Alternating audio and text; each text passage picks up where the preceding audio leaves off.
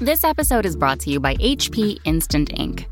No one is reading your mind, but HP Instant Ink knows when your printer is running low and sends new cartridges before you run out. So you never have to think about ink.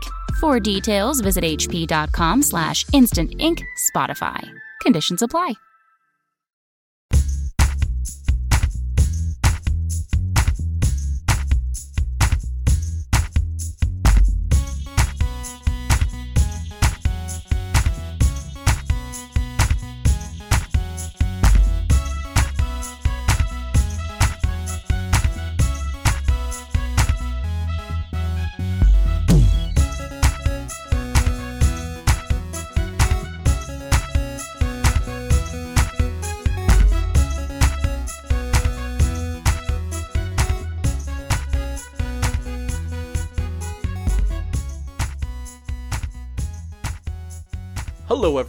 And welcome to Chapter Tactics. This is your 40k podcast that focuses on playing Warhammer 40k competitively at all levels of the game. Today, we're going to focus on the studying aspect of Warhammer 40k, and specifically Chapter Approved 2019.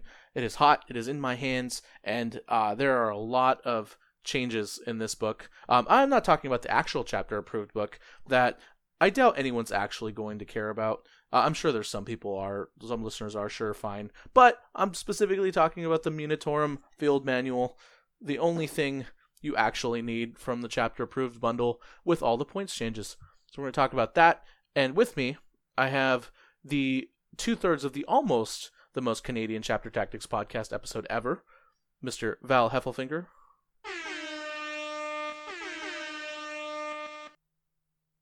The smoke clears. Hola. And then uh, Mr. Peter the Falcon swooping in. Tweet, tweet. tweet, tweet, tweet. Uh, uh, and then, unfo- and then, unfortunately, uh, Scary could not join us. He was he was signed up, ready to go, talk about those Dark Eldar changes, and then his kid got him sick in the And final hour, and he's uh, gone. So uh, we're going from the almost. You know, we went from the most Canadian chapter tactics episode to the almost the most Canadian Oh chapter god, I tactics hope he episode doesn't actually die. which means I'm going to do the almost most Canadian thing that I could do instead of the most Canadian thing, and that is start this episode with an apology. What?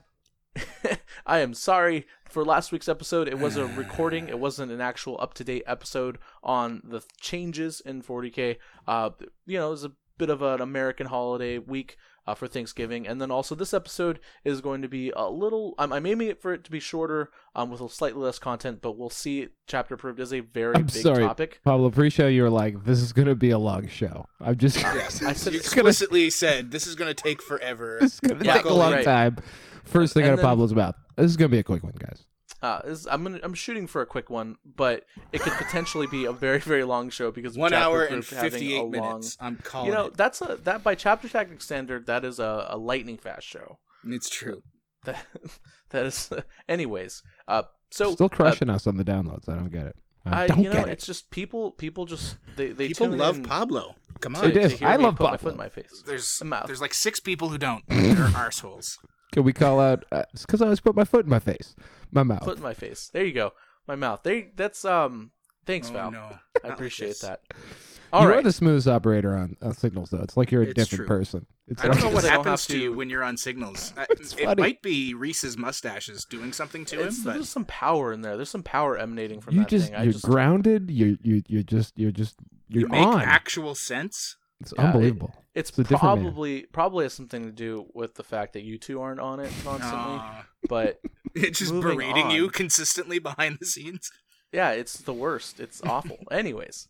All right. So uh, before we move on to the episode, we do have some quick announcements. The first announcement being uh, today, the Black Friday sale on Tuesday, the 3rd of December. Uh, we decided to extend it due to popular demand. So if you wanted some awesome FLG mats, I'd see terrain, including that new orc terrain, at a discount, today is the absolute last day for you to go on to that Cyber Monday sale and do that. We'll call it uh, Terrific Tuesday. I don't know. Whatever yeah, go to frontlinegaming.org for more information. Also, last month we didn't have a Patreon giveaway. I was, I was planning something special for the month of December, and I'm going to announce it now. So, first off, for Patreon Appreciation Day, which was two weeks ago, uh, I did asked the patrons what they wanted, and they voted for two things. They voted for one, a battle report filmed between two co-hosts, which is definitely going to happen. Don't know when, don't know which co-hosts, but I've got some ideas. It'll probably most likely happen at the LVO, uh, but we'll see. So that'll be something for the patrons exclusively. So if you're interested in that, go to patreon.com slash chapter tactics. Also, uh, the patrons are going to be getting a special giveaway, uh, and that'll be in the form of Battle Force boxes. I don't know how many yet. The Battle Force boxes are, of course, uh, out under heavy allocations from Games Workshop. Uh, they are usually limited, usually in high demand, uh, but I'm trying to get my hands on one of each, and I'm going to be giving those away to lucky patrons. So if you're interested in that, go on over to patreon.com slash chapter tactics. Also, for the month of December, I wanted to give uh, a little back to um, someone in the community, someone who who um, not a specific person, but someone who supported the podcast, someone who who uh, really listens to chapter tactics. So I want everyone to, for the month of December, email me something they like about competitive 40k, uh, Mm. something something life changing, something that uh, they've they've done themselves, um, or maybe something that other people have done for them that have really made an impact on their lives. Maybe uh, it could be anything you want. Uh, it could be getting into the game or whatever. I just want to hear your stories. Email those to frontlinegamingpdpod at gmail.com. At the end of the month, I'm going to be picking one person, and they are going to get a free painted HQ model. Uh, painted by the Frontline Gaming Studio. And that is going to be in addition to the end of the month giveaway, which I've decided to make a chapter tactics thing. Uh, basically, the triple X Heffelmas is coming Ah. back for 2019, which means one lucky listener, not a patron, a listener, uh, is going to be getting a free painted model. But look for that towards the end of the month. So that's not going to happen right now. But keep to stay tuned for that. That'll probably be in a special Christmas episode or something. Can we do like a, a sub challenge, which is uh, create some uh, like some art for Triple X Heffelmas? You You know what? uh, like that. You know what, Val? If you maybe a logo 40K for Stat it? Center wants to do something like that, you can Triple X right for is is a is a chapter tactics thing. you're right. You're right. It could be a Frontline Gaming Network thing, but We have to remember that it came from the fact that Pablo did not know that Canadians uh, celebrated Thanksgiving. that's Right. true.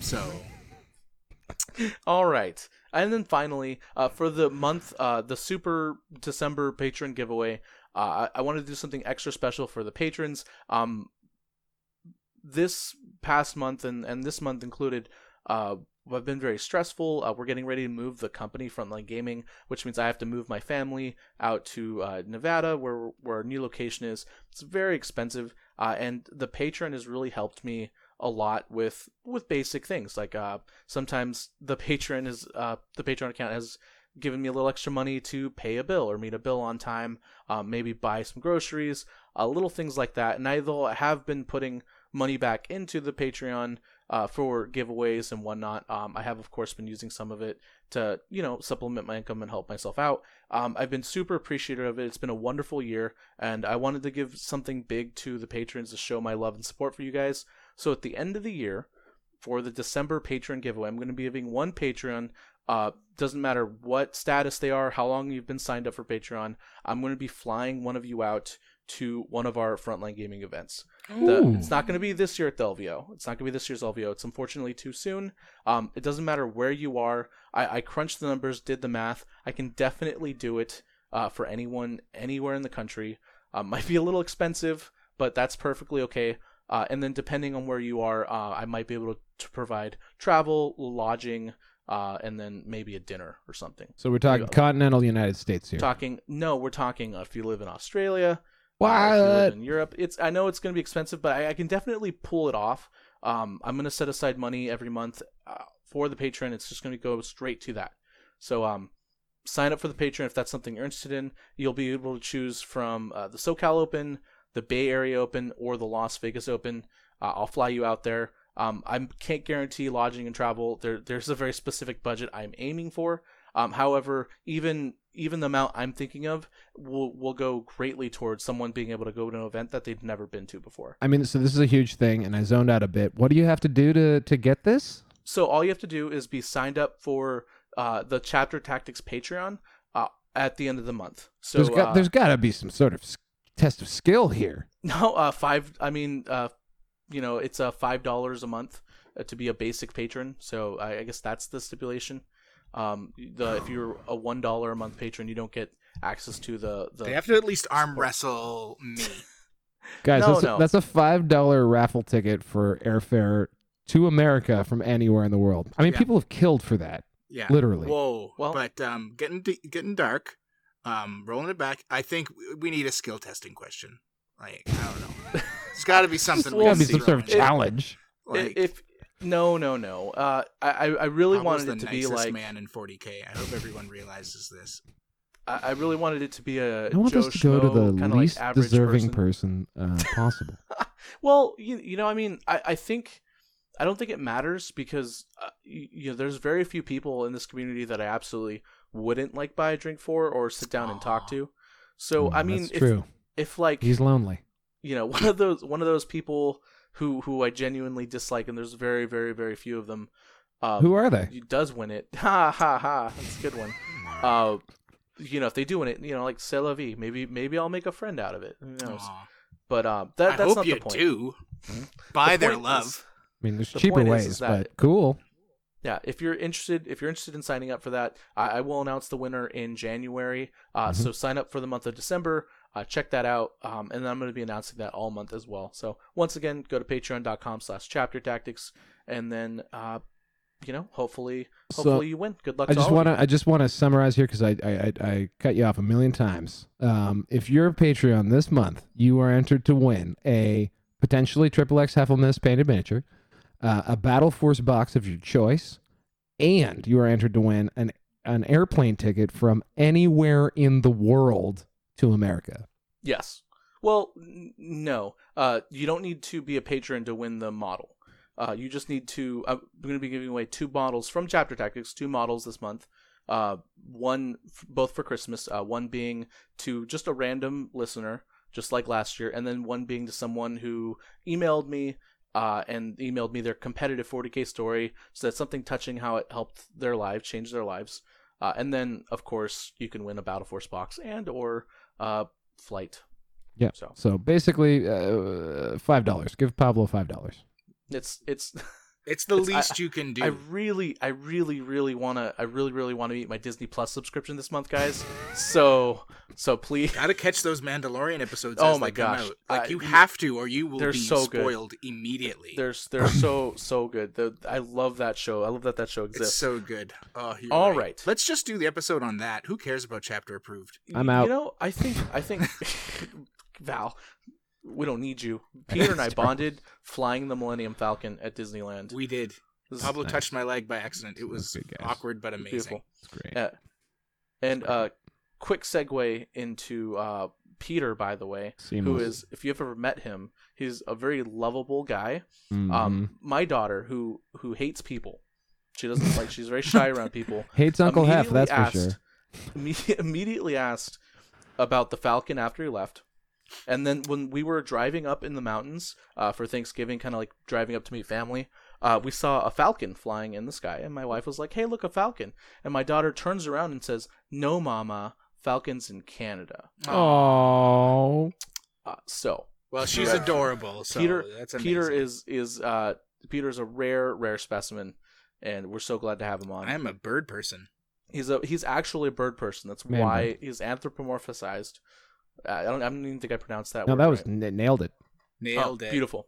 All right. Great show. Now, uh, It chapter is, approved. Thirteen minutes in into this short, short episode. Uh, let's go ahead and jump right into it. You it. chose So, the wrong people.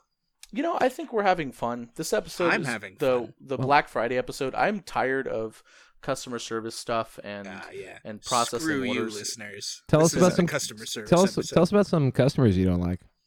Uh, yeah, great. It's great, great stuff. Uh, you know, I will say that uh, Go the on. people who email the days after they place their order, um, asking when their tracking information is for a mat that's print to demand, um, and it is just a little it can be a little frustrating sometimes, but it's okay. Canned responses handle everything. Answer all those emails with a big smile on my face.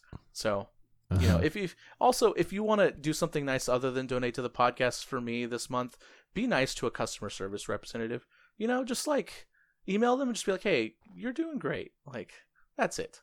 You, That's- you're the real Chris Kringle. The Chris Kringle? Nah, I don't think so. I I don't. I'm because I'm fat, so maybe Chris Martinez. Chris Kringle Martinez. Hmm. All right. So the way this chapter proved is going to go, we're going to talk about our winners and losers uh, for chapter approved. Um, we're going to go in faction order. Um, we're not going to talk too much about the specifics, the ramifications that each of these individual points changes will happen. We're kind of just going to generally summarize each Oh. faction, uh, but it's going to be did this faction win or lose chapter approved? And then at the end, after we review all the factions, um, also be warned, some factions might get more airtime than others. I'm sorry, some factions just simply benefit more from chapter approved and some didn't. It's just the way it is. Mhm. So if you if you only got two minutes of Tyranid talk and that bummed you out, I apologize. Don't be bummed. You got more than you deserved. They got crap. I'm sorry, Tyranid players. I'm Hmm. really sorry. Yeah, but you do have a Blood of Baal book waiting. Yeah, you do have a Blood of Baal. Yep. All right. So uh, we're going to go in alphabetical order, and then we're going to talk about some of the predicted impacts that we see these points uh, changes happening on factions. So first thing we're going to do is we're going to start with the Adeptus Sororitas in the book. Are we going to start with with with the uh. Sisters of Battle? I think I don't think mean, they got many point changes. They didn't really get anything that's of any note, right? Like they, they Not- just not got really. their codex, and um, I don't even think they changed anything. Um, I think ma- the only thing that's big, I guess, there is the repressor stayed. It didn't get legended by the looks of things. Yep. So that's Yep. a big. That's a big deal for them. Um, other than Well, that, I mean, just like as a as a broad stroke uh, story, nothing from Forge World got got legended, from what I could tell. Yeah, Forge World didn't didn't get onto the Legends train. they definitely dodged a bullet, as did some non-Forge World stuff. But yeah, for the most part, there's Yeah, definitely that- some models that I'm now looking at that I was avoiding because of Legends. So Okay, so uh, and we will get uh, we will have a very specific chapter tactics episode uh, with Brandon Grant, who's very very much going to be reading and analyzing the spa- the Sisters of Battle Codex to figure out if he's going to replace his Astra Militarum Codex with it. And then uh, when we get to the Astra Militarum points changes, I definitely think he's going to have to re-change the way he looks at lists, and I think of the way a lot of Astra Militarum players are going to look at designing their lists. But the first faction isn't Astra Militarum; it's Adeptus Custodes. Now, Mhm. Oh, I don't. I don't think they're one of the classic factions. I think that um, you can't undercost them because then they'll be way too powerful. So you have to keep them at a higher points cost and everything else. So I, I don't think the points changes helped them, but it certainly didn't hurt them a lot. And- no. Um, the the problem, like, it really depends on what you're talking about. If you're talking about like mono faction Custodes, Yes. you really need to make some pretty deep cuts uh, for it to be worth it, right? Because um, if you cut a unit three points or four points, um, you're not adding anything new except maybe like a couple of misericordias, right?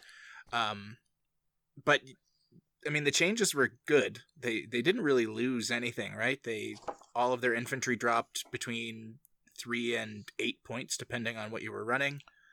Um, the grav tank, I think, is a mistake.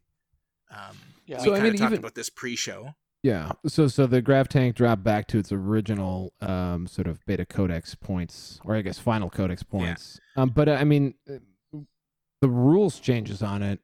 Doesn't that make a difference too? And also, oh yeah, if for sure. If it fits, it fits. Yeah, which Uh, I mean, well, that's- not a GW rule, but uh, yes. Yeah, I, I don't know. I think so. When before Space Marines, I would have thought that this would have been an absolute 100% mistake. yes. Um, after Space Marines, you know, it's uh, Custodes are going to be um, one of those armies that people definitely want to ally in with things like AdMech or or Astra Militarum, an army that really needs a, a good, durable ally. Uh, I don't th- looking at their points changes. I don't think you'll take anything but the the Caladius Grav Tank. And I'm like Val was saying before the podcast, it might even get FAQ'd.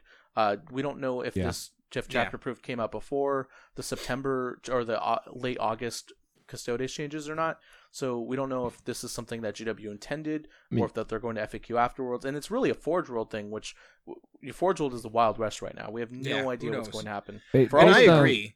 Based on delivery times that I mean are pretty obvious if you're a White Dwarf uh, subscriber. Like the uh, you know their LVO commentary comes out in June, so like it's it's they're they're they're you know about six months. Uh, seems to be the lead time on their on their uh, published materials. So I would say that uh, odds are this was in a crate on the way back from China when those changes happened. So I wouldn't be surprised if you did see a FAQ to uh, Yeah. to to correct that. Kind of like in the first chapter approved when they made all the changes to guard, and then they had and then they they went back and forth three or I think three times. Yeah. So And and what I would say to that is is I think we you guys also made the valid point of pre Space Marines that twenty point increase was definitely needed. Now it's a question of is it, and it's hard to say like just because Marines are so good, um, like what changes are are actually like necessary or, or should be reverted. Yeah. Um, other than that, the reversion. Mm. the um I like the Allarus uh point cost decrease. Originally it looked like it was just 5 points, but after the axe decrease it's now 8. Um if it wasn't for the fact that assault centurions exist, I'd be pretty spiced up about Allarus just cuz they're cute. You can pull off some pretty cool gotcha moments on people and not like the bad kind of gotcha, but the like overthought like strategic plays because of their uh their consolidation their consolidation rules and their uh stratagems. Um if it just wasn't for those darn assault centurions just being so much better than everything that kind of fits that mold. hmm Yeah, I I think ultimately, I think what I'd grade the Custodes faction for what they got out of chapter proved is if the Caladius Grav Tank points stay the same at 100 points and not 120, I would say that they uh, the faction as a whole is still neutral, but but as allies they're winners. So I Mhm. guess the Imperium faction would be winners. Um, but the points decreases just make sense. I, I don't see Custodes dominating the field randomly all of a sudden. Uh, The Shield Captain on Dawn Eagle Jetbike stayed the same, um, which I kind of thought maybe they dropped the points cost of it. I understand it's a really, really good unit, but if you want to make the Codex as a whole more viable, you definitely want to make its All Star units, you know, good. Um, and, you know, you want to give them their points decreases, but eh, eh I don't know. I, I'm overall kind of meh about the Adeptus Custodes as a as a pure faction. As they're my favorite faction, I try to be as excited as I can for them, and I am just only a little bit above meh. So Yeah. a little bit above meh. All right, that's the grade we'll give them. Moving on to the Assassins, Officio Assassinorum. This one was interesting. Uh, I you don't so so I actually got in a big argument with Reese about this. Um, he said that it was completely warranted, right? Each assassin, if you don't know, got increased by ten points. They went from eighty five points to ninety five points, which was already at eighty five points model was already a bit of a nerf for the Eversor, for example, which was seventy five points originally before they got all bumped to eighty five. But it mm-hmm. was warranted because of the White Dwarf that the assassins got released in, where they got a ton of new rules and they got a lot better. So now you have these 95 points for a model, which, if you compare to any single model in the game, is actually still really good for what you get out of an assassin. So 95 points for an HQ choice that has all the options they do and the versatility is still good. But, uh, and Peter, the stats guy, correct me if I'm wrong, I don't see a lot of them currently on the tabletop. no, because Marines killed them. Um, yes. Prior to Marines, uh, they showed up in about just under thirty percent of all Imperium lists. Um, they had at one point been like an eighty percent uh, prior to the CP adjustment, where they became two CP. That kind of uh, hurt them a little bit. And then Marines, the fact that it uh, that they kill the Marine doctrines and Marines take up you know twenty five percent of all lists in the meta as a whole, um, they've practically fallen off the earth. You see them um, occasionally. Um, basically, anybody that's not running Marines that's still trying to make Imperium work, you'll they there's a decent chance that they'll throw one in there. Um, but it's uh, like yeah, their numbers are way down. Um, that being said, as somebody that uh, does know a lot of casual players, like they hated assassins, so I, I'm not super shocked they went up ten points. The casual players definitely felt uh, felt the hurt more, I think, more than competitive players when assassins came out. Okay, so maybe that's that's where the points came from. Yeah, sometimes we I think we get a little too stuck on the competitive side and we forget like there there's these other people that play this game in their garage That's and true. and uh, and I think yeah, just from some of the people that I I play with up here like if I ever I brought the Pokeball assassin out, they'd be like, uh, you could tell like the eye roll, and it was like, okay. Yeah, I mean, he's not off as a that amazing, cheesy. but um, I can see why you have you're a little frustrated. So Yeah, yeah. Overall, obviously, the assassins are losers coming out of the chapter approved. for sure. Uh, but you know, I, I don't think I, I don't think they were extremely relevant in the competitive meta. And if they do make the casual side of 40k a lot easier to play, or maybe make it easier for less tournament focused players to stomach facing an assassin, I think that's overall net positive. Mm-hmm. So lo- loser for for a competitive community, maybe overall winner for 40k. Well, we'll have to wait and see. And I, All I still think with at ten points, like if you really need them, you'll run them. It's not that big of a change, right? Uh, for the the bonuses from like the Calidus in particular. Yeah, I actually think the I wish they had done something um different with the uh with the uh, the execution force. Maybe made it cheaper or, or some something Mm, that yeah. incentivized you to take it because I thought the execution force by itself it takes up a whole detachment. It's not as good. Usually, one or two of those assassins just ends up being more of a liability. Uh, and you know, it's 400 points now. It's 20 points off 400 points.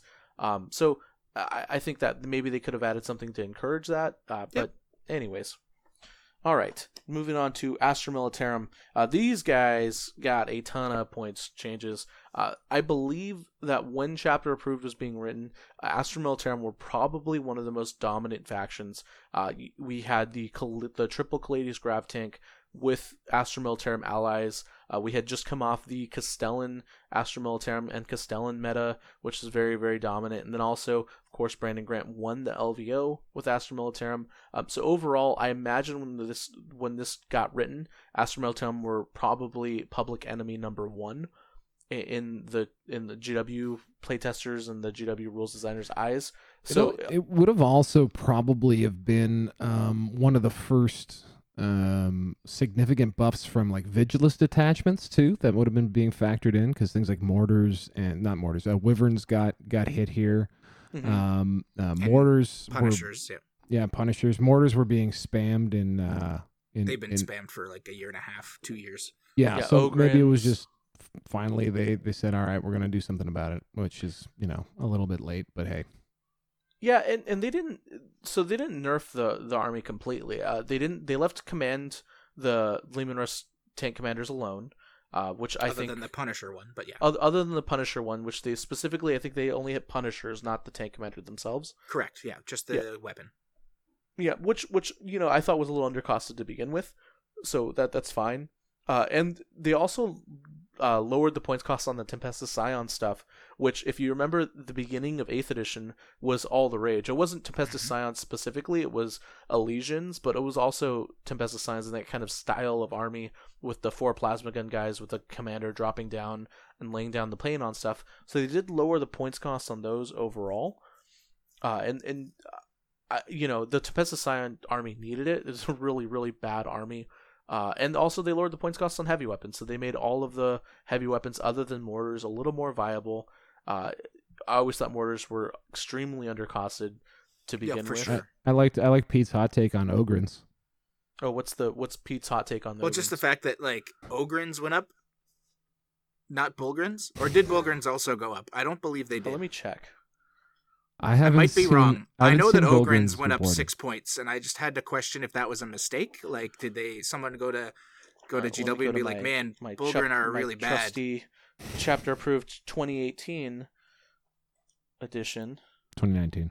Tw- uh, I'm, I've got the 2018. He's got the 2020. He's a Oh, year ahead.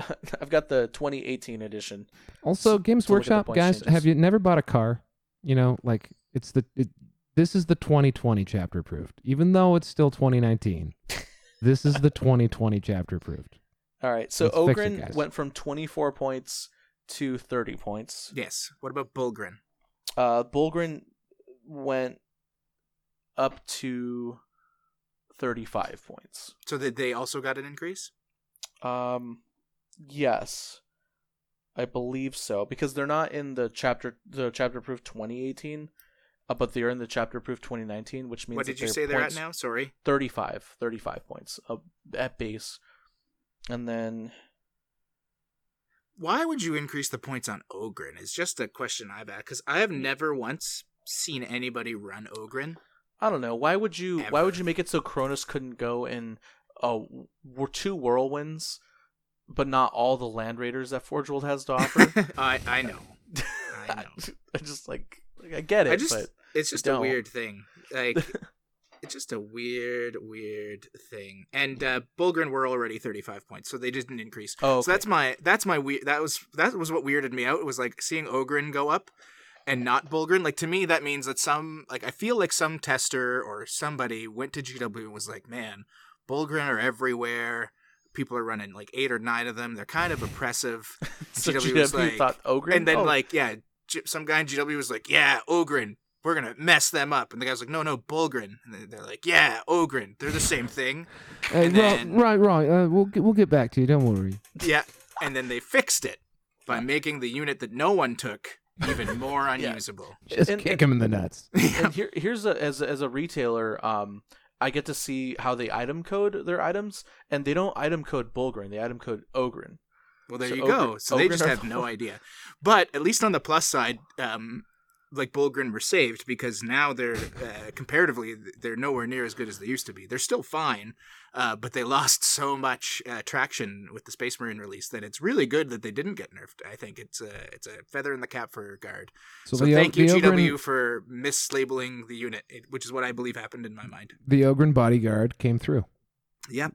The absolutely Like, it's really all it is. It took the Um, it's either it took the that or there's somebody at Games Workshop that just gets his ass handed to him It- daily it by pulled a 2018 Stompa Yeah, 2018 Orc Stompa and that it took the fall Ogryn took the fall for Ogryn the, took the fall. You got the rest of the Bullgryn it. Hashtag pray for Ogryn. All right. Uh, yeah. Uh, overall, I think I think guard. I wouldn't call them losers for sure. Um, I would say that the meta guard competitive guard lists are losers coming out of it, but Mhm. also, uh, you know, Astra Militarum got a ton of little tricks, and they're already like a tier two. I wouldn't call them like a tier one super competitive army. They're already like a tier two army with a lot of really good stuff, and with the Baneblade drops, maybe we'll see a little bit more move to mech guard. Which, How, which how significant were the were- Baneblade drops? um, you know, I'm not Uh, sure. Forty points, uh, twenty to forty, depending on the model. Yeah. Yeah, they're, they're still very expensive. They're still 400 plus points usually. So like in the five percent range, really? Yeah, it's it's not it's not crazy. Uh, That's another odd theme I noticed is that if it's small, like the the the the points drops were actually com- like uh, proportionally pretty huge in a lot of cases. You know, you'd see 10, 20, and some of the Tau stuff's 30, 40, 50%. Um, but if it's if it's got a lot of wounds on it, I don't think there were any big cuts to big wound models like from a percentage basis. No, not really. The the Banehammer and Banesword went down to 350 from 370. Uh, it, so the you know, and then also all the heavy weapons got points decreases as well. Uh, so like a lot of the like heavy bolters and las cannons and stuff got points decreases. So overall, you probably had like a 40 point decrease on on average for them.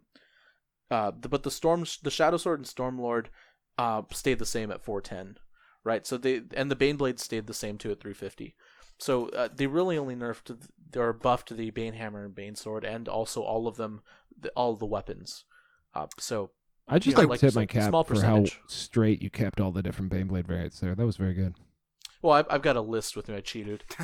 I will say that um, I do think that there is now a place for running a Militarum Tempestus uh, like minimum battalion for CP because it's going to run the same as your old Loyal 32. Um, but you can keep them all in deep strike and that way you're because that's a big thing right now why why we kind of stopped seeing loyal 32 stopped seeing a lot of these screen units is because marines and things just kill them so fast that it's almost it's basically free kills um I wouldn't be surprised if you start seeing people play that that new like Scion 17 or whatever you want to call it, uh, where you just keep all those cheap units in deep strike till turn three, um, and uh, avoid the problems that way. Yeah, yeah, that's definitely something you could consider. All right, so let's go and move to AdMech. Uh, AdMech are the are my darling dark horse army pick for this year's LVO to do extremely well. Uh, they got some big they got some big uh, points decreases in their HQ choices. Uh, and they also uh, the Icarus Dune Crawlers. Now I don't know which version of the Dune Crawler is better. Is it the twin heavy phosphor Dune Crawlers or the Icarus Dune Crawlers? Icarus were the ones that saw the most play. Okay, great. So so points decreases on those, as well as the Electro Priests, which you know not bad. Uh, but overall, they stayed roughly the same with the rest of the units. I think there's some really good stuff here for AdMech. AdMech already have a couple builds that are starting to see some competitive play, like the um, uh, the Skorpius spam list, where you run all the the Dune Striders, uh, the, the the transports, and then you also run your your indirect fire with just a ton of uh, like plasma vanguard. Um, Electro Priests still see a lot of play, and them going down in points is is excellent. Um, yeah, I think this is a big win for AdMech because they were kind of on the verge of something. I think, and uh, this will just help. Yeah. Icarus Dune Crawlers going down in particular because they did see a pretty consistent amount of play um, with the neutron laser version um, in AdMech lists. Like it's just free points for those guys. So Uh, I I do I do love the uh the Electro Priest drop to for to basically 140 points for a unit of 10. Mhm. Uh, so 14 points per model. I do like that drop. Um, overall, I, I think that we're gonna see like weird AdMech lists that AdMech players that have been playing forever are just going to do better with. Um, so it, it'll be interesting. I, I'm I'm waiting for AdMech to to break out, but um, well, we'll see. they've been getting close. I I mean I, I think they're on the verge. They're they're an army you got to watch out for. They play pretty cool. So All right. Uh, so let's go ahead and move on to the next faction, uh, and that is going to be Imperial Knights. This one, this one's interesting. Uh, uh, overall, um, I don't, I didn't see much change for Imperial Knights in terms of uh, what people are going to be taking. Uh, mostly because Imperial Knights as a faction are largely, it's the same list. It's the Gal, the Gatling Cannon, Crusaders, uh, you know, but they did decrease the points in the Armigers and the Perceptors and Canis Rex. Uh, so, you know, models that people weren't taking before are still probably not going to get taken. And then the Gallant got got its points increased. yeah, I think that's So- really the only thing. Like nobody was running the Preceptor before because it's a pile of garbage. Yes. Um, Still is. And I, I sh- and I shouldn't say nobody because I would see like one guy run it every you know three or four months. You'd see one that would be like oh and five, and he'd have a name like it would be named on his list. It'd be like Sir Bellafrix the Bold, and you'd be like, oh, I see what you did. Um, but that being said, um, like Armigers, I think could see play with it with the points decrease. Uh, we you already see them a lot with chaos on the chaos side. Um, so on the Imperial side, I think that's the the like autocannon Armiger may start seeing a, a little bit of an uptick. It has had success in previous lists. Um, It- that so one that just one strikes is- me as just straight up good. Like the the armature, especially too in this meta too, just like having the the three damage shots, the the range, its range, is movement. I mean, a points drop the on a good model is always that kind great. of kills it. Fair. Yeah, the, the yeah the AP one kills it. I I've been running Helverins. I've been running Helverins for a while, uh, and I just never. I always found the Helverin to be so underwhelming. Uh, it it did sure it did, if it sat back and was able to shoot six times in a game, that they would usually do really well. And, and it, to be fair, it is designed to do that. However, there were just certain games when it just did nothing, and then I needed to hold an objective, and then it would just get tagged and died, or it would shoot and just do nothing to the things it was supposed to hit. You know, like maybe three damage to like a rhino or something. You know, something some dedicated Mhm. transport that I needed. And, and for the record, uh, I think the one guy running uh running like a uh, preceptor was uh, kicker. Uh, oh yeah, it, probably. Yeah, probably. Uh, Actually, now that I say that, I do remember on the, uh, now I did see a preceptor list go four and one once, Uh-oh, and it once. blew my mind. And I like I I think I wrote it down somewhere because I was like, "What is happening?" But I probably threw it in the garbage because I just assumed it was like an April Fool's joke. Uh, overall, I would call the the Imperial Knights Codex not losers, but almost losers. And that Eh, they're meh. you know, eh. just meh. They didn't get any. They didn't change much, which I think is a negative. Um, yeah, I don't feel it. They like Imperial Knight Stock took a huge hit with the Marines list of of everybody. mhm. Um, they've one of the biggest drops in like win rates and, and things like people taking triple Knight.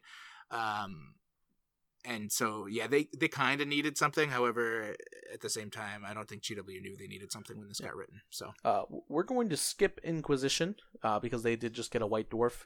Uh, not very many changes there, really. Uh, and the White Dwarf has the bigger changes for Inquisition, anyways. Mhm. So we're gonna skip those. Uh, we're gonna Hashtag go on to the forces of chaos. Oh, actually, that's the end of the Imperium. I guess other than Space Marines, who I think have their own section. Space They- Marines, Space Wolves, and Yeah, Blood forces of the such Imperium are Yeah. separate from Space Marines from now. Adeptus Astartes. G- GW has accepted that fact, and that now it's Imperium and Space Marines. Yeah. well, I mean, half the range, but for the record, I mean, like, half the range is power armor. Yes, Like, one hundred period. percent. So I'm I'm not too too surprised that there's a preponderance of, of power armor stuff, and that they might be a little interested in making them not terrible. Yeah. Mm. All right, so let's talk about uh, the angry, spiky brethren of the Space Marines, the Chaos Space Marines. They're first up on the list, and they got a lot changed to them. Actually, matter of fact, I would say that they are arguably the most changed faction in the last 60 days than any other faction, even Space yeah. Marines. Um, well, yeah, because Space Marines was a little bit longer ago, but yeah, I think uh, Chaos Space Marines are the like penultimate, not even penultimate, because that means second best. They are the winners. They're the ultimate winners of this. They just, of, of the final quarter. yeah, the chapter approved, um, plus their um, Faith and Fury, man, Chaos Space Marines, such like there's so much potential there, and it's just, will it work? Yeah, yeah, yeah. The so Cultist got dropped back down to four points, which uh, if you're a Chaos Space Marine player, you're rejoicing at. That's Uh, amazing. Y- Yeah, yeah, and then Chaos Space Marines going to eleven points a model, excluding War Gear, is also really good. It makes them, uh, I think, slightly cheaper than Space Space Marines now. Yes. Yeah, and and they're uh, they can go up to squads of twenty. So uh, Yes. that that's what Sisters did. That's in the realm of what Sisters used to do with Horde power armor. Except these are also strength four, bolter wielding, plus one attack on the charge, angry like you know power Yep. armor. Marines. And Red Corsairs ones give you a ton of extra CP. Yeah. Like there's lots of good there out of out of that. Um, I don't think that's what everyone's super excited about. There's like a minimum amount of excitement there. But yeah, which like- is which is funny because I, I actually am particularly excited about them. But there's also you know of course the the changes to noise marines, obliterators got a points decrease. They Obliterators. absolutely Yeah. needed that. Uh, and as I found out, they are totally an infantry choice. So take that, Reese, or you know, whoever said they weren't, whoever led me to believe that they weren't. yeah, um, guy who's dude. not Pablo's boss. Yeah. Probably. Anyways, De- Demon Princess with Wings also got a points decrease, which I thought was kind of interesting because Demon Princess I felt like were some of those competitive parts of that codex. Yes, Uh, but I agree. It was odd. I see, like because they they increased the points on Death Guard, Demon Princess, and Thousand Sons ones, and decreased on um, Chaos Space Marines and Chaos Demon ones, didn't they? Or did Chaos Demon ones stay the same? uh, you know, I don't know. We'll get to it when We'll get to it later. Yeah. Anyway, like it is interesting that they got a points decrease because I did feel that they were good, and with the Faith and Fury stuff, they become like incredibly good. Uh, like uh, Lightning Claw, or even just like Hellforge Claw, whatever you want to call it. Demon Princes are absolutely spectacular now. I think Yeah. also just from a, a conceptual basis of, of you know using chapter proof to rebalance, actually increasing the points on the good choices and dropping points on underused choices, I think is a is a good way to go to force some change in the meta. Um, but this is one of the rare situations where it actually happened was with the Demon Prince, where they actually sort of stratified them based on you know what is being used and what has been. Yeah, effective. yeah. Your Val's right because the Thousand Sons Demon Prince and all those Thousand Sons characters did get points increases. Yes, So so that's hundred percent correct. Al- although people were starting to move away from the Demon Prince, the Thousands of Demon Prince, towards the middle and end of the season. Mhm. Um, yeah, it was already trending down. However, uh, that does show that GW specifically pointed to the Thousand Sons Demon Prince and said, "Hey, you're a problem model, but the rest of your data sheets aren't. We're going to nerf you, but not the rest of the Demon Princes." So that that is cool. It's some uh, good good play testing and good rules changing, if a little bit late. yeah, Yeah, yeah but still, like, I, let's get back to something here. Chaos Space Marines. I really hope for once they're happy.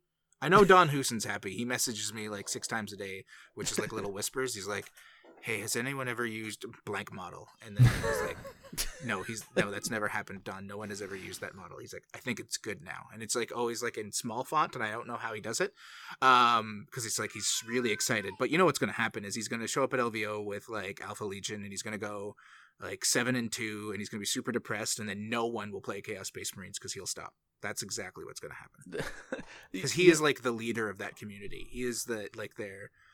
When he said he was going to switch to either Space Wolves or Space Marines to end out the season, like hundreds of people just like Hmm. sold their models immediately. They couldn't deal with it. They're No, like, Don has given up on us. He has forsaken us, and now he's returned.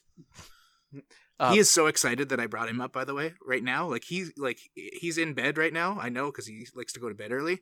Um, but he's just thinking like someone's talking about me. he's he's gonna wake up in the morning, Yeah. a little happier than normal. He's Uh, he's gonna he's like in his sleep. He's rubbing his belly and just thinking. Like, oh, I have to listen to chapter tactics.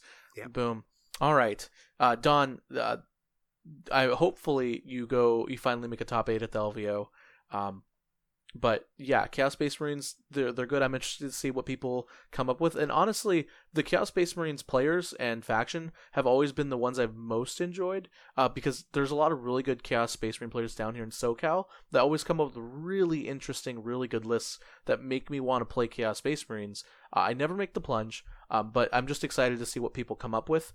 Uh, and also, one final sad note is Mutilators did not go down in points. Which Mutilators are is still amazing. 35 points base. It's amazing how bad they are, and that like I think they will just never be touched. I think I they will just yeah. they may even go up in points someday, just as like a slap in the face. Just What- like you think we all want these to exist? Someone Like in the GW redheaded just hopes that they of- just disappear from the Yeah. line. I Just- uh, I, yeah. I, I want to just point out here that the Lord of Skulls drops 60.5 points uh, uh, from its base cost and Mhm. a 94 point drop on the Hades Gatling cannon. Yeah, it dropped. It's a like 100 point drop. Sixty points. Okay, so that that is that's the first big model. Like, where's the, where's that love for the Stompa? King of Beers. Sorry, I'm being too salty here. That's awesome. I love that the big model got the drop. Yeah, and I think it's going to start seeing some play. Um, I think that uh, Warp Talons were already. Everyone was like, "Will Warp Talons work?" because of how good they are with Night Lords, and a point drop for them makes it incredible. Heldrakes were already fringe seeing play. Yep. Uh, Yeah. Possessed. Possessed getting a points drop. was- Possessed with all the buffs they just got, plus all the new stratagems. Yep. Yeah, I'm. This excites me the most just because of the amount of new list builds I hope we see, and I just hope that they that a couple of them catch and work. Yeah, I, I I agree. I agree 100%. All right, so let's go ahead and move over to uh, Death Guard. Not much to see here. Just uh, Death Guard getting their Terminators decreased. And yeah, uh, D- uh, Death Shroud Terminators going down is good because um you might see more of those like Mortarion lists with the bodyguard just so he survives a turn one stomping. Yeah, the the Death Guard are I you know I've I've actually I actually think Death Guard are a good spot right now. They're not good in a good spot competitively, but as a faction, they have Mephis or not Mephiston. They have Mortarion. They have this big, awesome demon Primarch model. Uh, they're Mm. really they are still really durable. They have access to the second best allies and some of the best ally units in the game. Um, and so for a casual player to start Death Guard, it, just makes a lot of sense. They have a lot of cheap options from that Dark Imperium box set that aren't bad. Um, and Mhm. overall, I kind of like where Death Guard are right now. They're kind of like the beginner chaos, the beginner 40k player army for people who don't want to play Space Marines. Um, you know, they're they're durable. They're not too punishing. They've got some cool, neat tricks. Uh, and they've got a, cool nice model centerpiece model. Yep. yeah, yeah, they're you know, I just I like where they I like where they are as a faction right now. And I understand that that they're not hyper competitive, and so some people might be disappointed in that. But if you want to be hyper competitive with Death Guard and Chaos Space Marines and stuff, I think you just run Chaos Soup or some you know variety of Chaos Soup power armor. All right. Yeah. Yeah, it. that's it. Take that. Uh, all right, uh, Chaos Demons now. Um, so this is un- this is the one I actually looked at the least. Uh, the the basically I forgot the data the data sheets the data the data sheets that had the Chaos Demon changes, Mhm. and so uh, um, I'm gonna rely on you all a little bit more. But the I think the big thing here that we can take away from it is that Plague Bearers and the Jim Vessal, the quote unquote Jim Vessal list, uh, did get hit by the Chaos Demon by the chapter approved nerfs. Um, pretty hard. It's interesting to me that this of, of like there were a lot of you know boogeymen that this you know chapter proof would have been responding to certainly, and it's interesting that of all of them that the plague bearers were were sort of marked to be uh, appointed. So uh, th- that actually brings up an interesting question that I have for both of you. Do you think that this chapter approved missed the mark by a wider time margin than other chapter approveds? Because I felt like last year's chapter approved, although definitely there were some premature or some late nerfs, it just didn't feel as bad. Do you think that's maybe that the timing was increased, or do you think maybe that Space Marines warped the meta that much? It's it's the latter. Space Marines Space warped Marines? the meta that much. If Space Marines didn't exist, um, a lot of these changes make so much more sense. And then Mhm. there's just you know a handful like Ogren where you're like, what is what happened here? Hmm. Um, yeah, because like plague bears, um, if if Marines don't exist, plague bears are still terrifying, especially in the right hands. Um, there's a lot of armies that just don't have a, a good way to deal with them. Uh, so and and still be able to deal with anything else. So them going up in points, I still think needed to happen. Um, just because you know, not even like there's 75 percent of the of the world that doesn't play Space Marines, but that one one in four have no problem murdering them.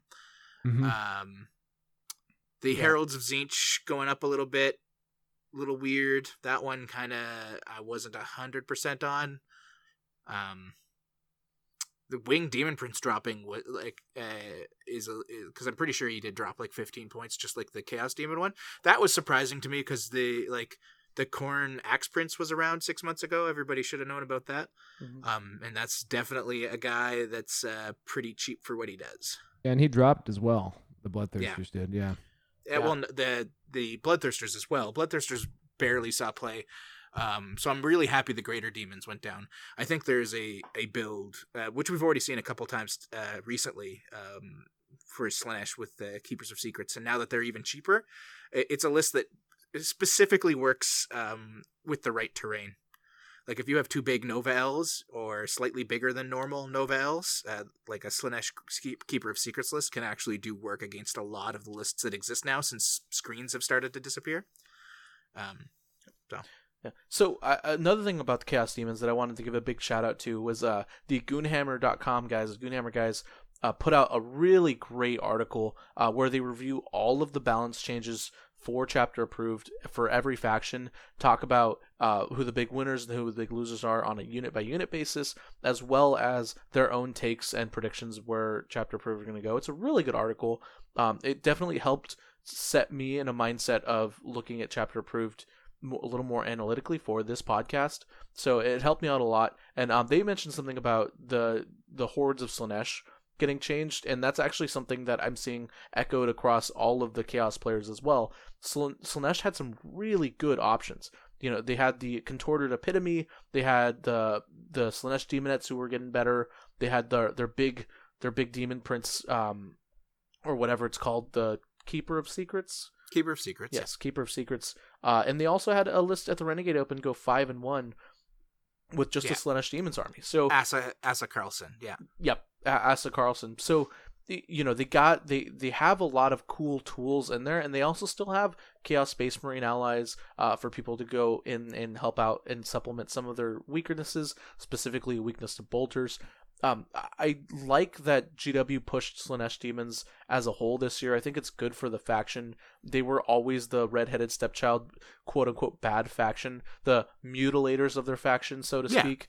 Like, uh, Only now- like really weird and uh, like masochistic people like like Paul Winters played pure uh, Slaanesh. So it's Yeah. super cool that they actually got a lift. Yeah, and and so uh you know, Slaanesh demons uh, they got better, Khorne got better. Uh you got changes to greater unclean ones as well. Um and so overall basically if you weren't a Tzeentch Chaos Demon player, uh you got some points decreases to a moderate points decreases in chapter approved 2019. So I think overall the faction uh you've got a lot of winners. Um not only because of the points decreases, but also because of what Chaos Space Marines got too. So pure Chaos players uh, rejoice. Hopefully, we see something out of Richard Cozart. You know, coming out. You know, is a really phenomenal player who absolutely has the intelligence to make something crazy and wild out of these points changes. So I- I'd be interested to hear what he has to say or what other players like him can do. Uh, maybe Nick Nanavati makes a big triumphant return to Chaos, although Negative. I doubt it. I did. He's probably going to stick with Space Marines. Don't go there. Like there's there's like four Chaos Demon players that you just like you just you're gonna break their hearts if the, if that doesn't come true. So just don't I'm, you know, I'm, I'm trying to call them out. I'm trying to, I'm trying to get them because these are these are players because there were players that were that made their names off of really good chaos lists that that did really well that are now no longer playing chaos. It's just Yeah. ooh. Yep. All right. Play Uh, Chaos Space Marines. Don't do demons. both mixed, both of them. Sure. Don't.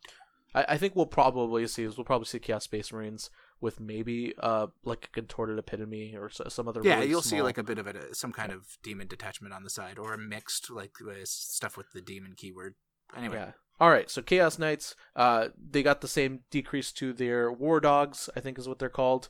yeah, which is amazing for them. It's way better than for the Imperial side. Yeah, yeah, because their War Dogs are are all 145. So Yeah, and they the like infernal household on them, um, and even iconoclast, depending on how you want to go, just like increases their efficiency so much.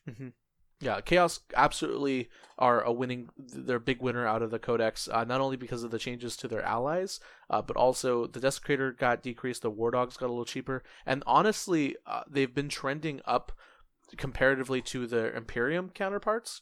So I think that they're probably the better Codex, better faction now. Uh, I don't know if stats support that, but Yeah, it definitely they- feels like They well, they they, they have been in an upward trend. Uh, twend, yes, Peter. trend, uh, while as Imperial Knights have gone down, and it's um, it's mostly because they've got a couple lists that, that can do a lot of work against Marines. They're not at a winning win rate against Marines yet, but they're close compared to every other faction. Let's say so. All right, so let's move on to forces of Xenos forces. Uh, Hey, the first being Craft Worlds, Heyo. so Val can Oh. go back into his corner. Val, so, uh, actually, six Val, I do have a question for you because we have a, there's another trend Uh-oh. here that we haven't talked about, yep, uh, and that's the trends to character cuts. So yes, GW in general has been cutting characters down by the largest margins comparatively to the rest of the codexes. yes. uh, and Eldar no exception. Why do you think? Why do you think GW is moving towards this kind of? I, I don't want to call it hero hammer because uh, they they still are expensive models. I Um, think. uh, Well, I mean, uh, I could take a couple guesses. There's yeah, yeah. two trends that actually, since eighth dropped and they began making points adjustments. There's two trends that have remained consistent, uh, which would be drops to vehicles and drops to characters. I think coming out of the gates, whatever their rubric was for pointing vehicles and characters, definitely overshot the mark. Um, so a lot of that stuff has come down over the years, and characters specifically, I think, because um, access to cheap characters just gives you such a list bit building advantage because they're a requirement for any detachment. So I think that's that's largely the reason why, and because they are buffing characters in most cases, um, they uh, they allow you to sort of up the, let's say, the offense or in some cases defense of, of a list. So because they're linchpin models and were pointed very aggressively in the other direction, I think out of the gates, um, they've they've come back the other way, and I think it actually is a, a good instinct. Yeah, and and so I have a kind of a theory about this. At the beginning of Eighth Edition, characters were king. You you had uh, characters all over the place, and I think GW reacted to that by increasing points costs on characters and overall uh, just making characters uh, these more expensive, kind of hard to kill models that were these big linchpins of armies. And so what ended up happening was we got hordes. We had uh, spec- ways specifically to deal with characters. Uh, melee armies could specifically do really well against characters. Obviously, the Castellan was just nuking characters with missiles, and and then we kind of had a trend away from characters uh, because they became more of a liability. And now, with these points decreases, uh, characters can maybe make a comeback, uh, especially because they're maybe not as a lot of them aren't as uh, strong as we originally perceived them to be, uh, or we got more rules. I don't I'd know. say the only book that dropped and um, probably had um, characters pointed the way that they seem to be balanced now uh, would be Gene Stealer Cult. Mhm. Um, outside of that, every single book that's dropped has seen massive decreases from the Yeah. original points. yeah, they were all overcosted. Yeah, I think they're just out of the gates. They just overestimated what what a character should be, and because again, like so, like there were some um, lists that were definitely hamstrung by the fact they only had access to very expensive characters. Uh, Grey Knights we haven't talked about yet. Big deal for them was just like just no access to a cheap character, and also I think that has to do too with with the fact that you know once upon a time you could mix based on you know the broader faction keyword too. So Imperium used to be able to fill, you know, like have a you know mixed soup detachment in the original design if you really wanted to, um, which you know very rapidly wasn't allowed anymore. Uh, I think in general, like because of how iterated the game got as as like more restrictions were piled on as as we we sort of played it and found some some uh, some areas that uh, were exploitable. And they added you know the rule of three. They added uh, the the sort of uh, uniform detachment rules. Can't remember the right word for it.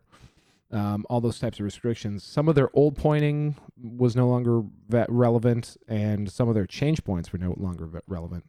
Um, so yeah i think it's just Yeah. part of the evolution of the game. Yeah, I agree. All right, uh, so let's talk specifically about Craft World Eldar now. they got a lot of points changes, uh, points decreases, uh, with the exception of, of course, the uh, Wraith Fighter, which got its points increased, which uh, makes sense. The Eldar Flyer list was, you know, arguably the best and only Eldar list that competitively Eldar had, uh, and then, uh, other than that, not much. I think Eldrad also got uh, bumped up back to his original points cost. Yes. Yeah. Yeah. Crimson Hunters and Eldrad, uh, basically the only things that really got hit. Yeah, and uh, you know, I think, I think this is good overall for Eldar. I don't know where they stand on the grand scheme of things. I They- think. Sorry. Go ahead. I think Eldar are in a very good spot right now. Okay, and the, I don't know. So so, it, it the faction in general, the Eldari faction, Dark Eldar, Eldar, and Harlequins are in a very interesting spot in that because when we get to Dark Eldar, we'll talk about their changes. Um, I don't know which of the factions is is better than the other. I don't know if any of them are clearly better than the other, and I don't know if an Eldari soup army is the way to go. Um, so this just kind of leaves me wondering where they stand. I think they're big winners when it comes to chapter approved, but predicting where they're going to trend, it, it it's really odd for me. I, I wish we had Scarion because he could, you know, obviously add a lot more on the Dark Eldar and Eldar side. But where do you all, where do you both think Eldar are going to trend as a faction, as a super faction as a whole? Val, do you want to go first? Well, I mean, I was probably going to ask a question because I'm pretty much the most ignorant guy on this podcast. But um, I would say that Eldar do seem to still be a relatively strong uh, faction, just from you know the, the the tools that are in their kit. They've all they've been one of those factions too that have had two wildly powerful builds that are just sort of obviously better than everything else. And I Mhm. do wonder a little bit if you know, like they, they are aggressively pointed in the, I guess, the good way, in the sense that, you know, there's a lot of cheap, very powerful, very high damage output options available to them that got better for, with, with the Psychic Awakening stuff, making them more efficient with all the Exarch abilities, etc. Um, I just feel like there are lists out there that maybe now that, you know, A, flyers have been pretty significantly countered by Space Marines, and um, you know, B, they've been pointed up. Um, uh, you know, obviously Ynnari's been dead for a long time. Maybe now we start seeing some different list builds, and I don't know. Pete would be the expert. Have you started to see that kind of innovation coming out of Eldar now? Yeah, yeah, hundred percent. Um, there's a few really strong players um, in the UK side of things that have uh, started bringing out some pretty spicy stuff. Um, particularly in the craft out of craft worlds. I think craft worlds uh, got the kind of best out of that psychic awakening one. Um, Dark Eldar and Harlequins definitely. Uh, Harlequins actually got nothing, but Dark Eldar got got some nice stuff. Dark Technomancers is, uh, really strong. Um, but I think Eldar now have a couple of builds that in a decent player's hands are, are going to go the distance. Uh, we saw Colin Sherman win an event, uh, a GT recently with Eldar. Um, he's constantly pumping out different uh, like variations of lists just based off this. The decrease in points to Shining Spears, which we're still seeing play even with the Kill of Ynnari, and a decrease in points to Dark Reapers, I believe also. Um, like they're in a really good spot. Um, not to mention all of their Exarch powers. Um, Hmm. There's so much play out of Eldar right now that I think they are in a really good spot, particularly Craft Worlds. And I would like to tip the cap that uh, GW doubled back on some of those things that were uppointed uh, because of Ynnari abilities. Really, now they don't exist, and they brought them back down again. They reacted to that, which is which is great. Oh, so I'd, things like I'd love Shining to see. Spears I'd love to see Dark, that happen way more. Dark Reapers and Shining Spears got points decreases. Yeah. Oh, good. That's good. Yeah, yeah. Uh, I agree. I agree with I love, oh, uh, good. Um, It's bullshit. well, Uh, you know, we will have some players come out of the woodwork who are two years behind in the meta, screaming about Dark Reapers getting points decreases. Um, yeah, I mean, vibro cannons are absolutely stupid with the expert crafters, so that's another thing people should be watching out for because I expect that'll be a list. Um, what other things have I seen? Oh, uh, Stephen Box has been playing around with uh, Axe Wraithblades. He was texting me the other day to, about how excited he is about uh, playing with them. They're So there's lots good. of good stuff out there. And They're- Box has been playing Ultramarines, uh, so if he's switching, there's some good stuff. Yeah, yeah. It, it I, I, I really, I've al- actually always liked. Every time I've seen the Wraith Blades on the table, I've always thought they overperformed. Um, and so just to you know see them get the points decrease again, uh, they're definitely a, a unit that you should keep your eye on. Uh, if you're playing Eldar. All right, so let's go and move on to the next faction, Dark Eldar. So, Dark Eldar Drukhari um, got points decreases and points increases. Uh, they were probably the most powerful single faction out of Eldar, all the Eldar. Uh, they had the most competitive options. They were overall widely regarded as a really good codex with a lot of good options. So we got some, uh, obviously some HQ drops, some obvious drops in Reavers, but we also got some increases in Ravagers and Razorwing Jet Fighters. Uh, Peter and Val, what are your thoughts? I, I don't know. I, I wonder what the changes to Ravagers are they are they relevant at all now? Mm. I mean, Peter I answered don't it. like I don't. I think uh no. I don't really think that. They, I think they lost too much with the Marine release. Mhm. Initially, when Marine, Marines came out, people were like, "Oh, Drukhari are super set because they kill Marines easily. Look at what disintegrator cannons do." Um, but then forgot that uh, this like Ravagers can be shot back at. Right. That it's not like a. It's not like they're the only thing shooting and they just die too quick. Um, so we've been seeing an increase in like raiders and venom spam lists. Um, so the drop to ravagers, I think, is a, a bit of a hit given where they like they that they kind of like that. This seems like a a six month ago. It it was something that should have been looked at. Maybe not so much now. I don't know. Am I am I mixing up my rumors with my reality? Did did Talos uh, wind up getting a getting a big bump? I remember 18 points, but that may have been just a bunk rumor previous to the. I the thought they drop. did too. I believe Talos did go up. Yeah, Talos went up to 75 points a model. Yeah. Um, but I believe Grotesque uh, went down.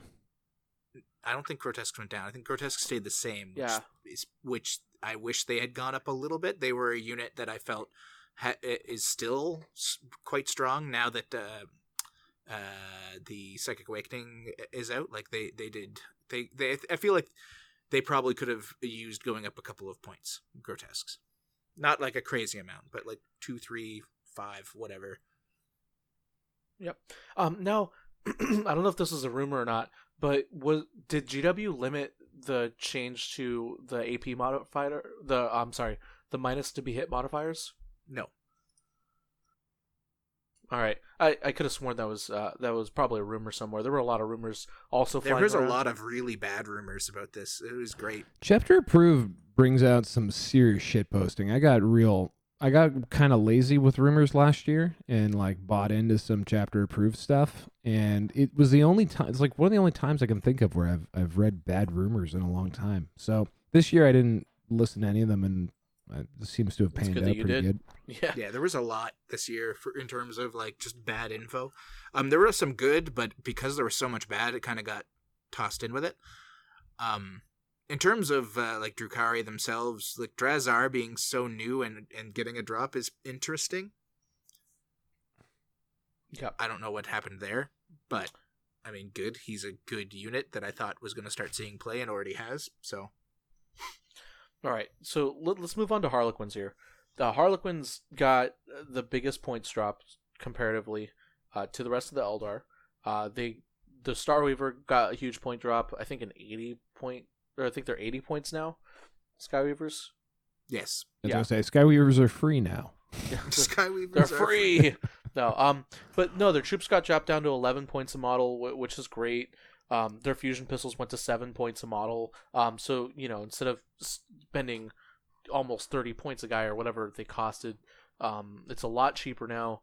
Uh, overall, um, you know the Harlequins they, they got some they got some cool little buffs, uh, and unfortunately they didn't get anything out of the uh, Psychic Awakening book, but um, you know uh, they're a really good cheap ally choice now for Eldar with some good options. I think that uh, I think that Harlequins are a they're kind of like my dark horse pick for someone picking them up and doing something with them now. with Like the pure. Harlequins. Yeah. Yeah, Wow. or uh, or almost as pure as you can make them. Harlequin uh, primary lists, even though there's so few of them, have some of the best uh, win rates in a post Space Marines world of any faction. Now it Really? could just be because there's a, a like a small like it could just be the amount of people playing them.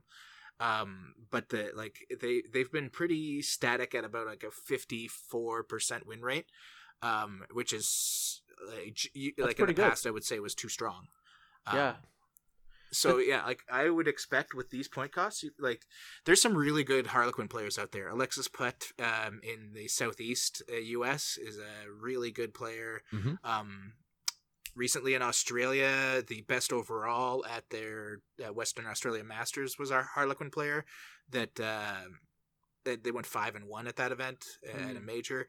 So like, there's a lot of really good. Uh, there's good Harlequins players out there for sure, and I think this just makes them an- better enough that we might see one pop into that top eight at LVO. Not Yeah. going to make a promise. That's like my dark horse of dark horses is somebody with at least some talent taking this taking Harlequins to the max. And I don't But- know if in the in the spice world that we live in, um, if Skyweavers were still getting as much play as they had been sort of in late summer, but um, uh, they went down even. So even the stuff that was being sort of used uh, and, and like cherry picked out of the list did go down too, which is good.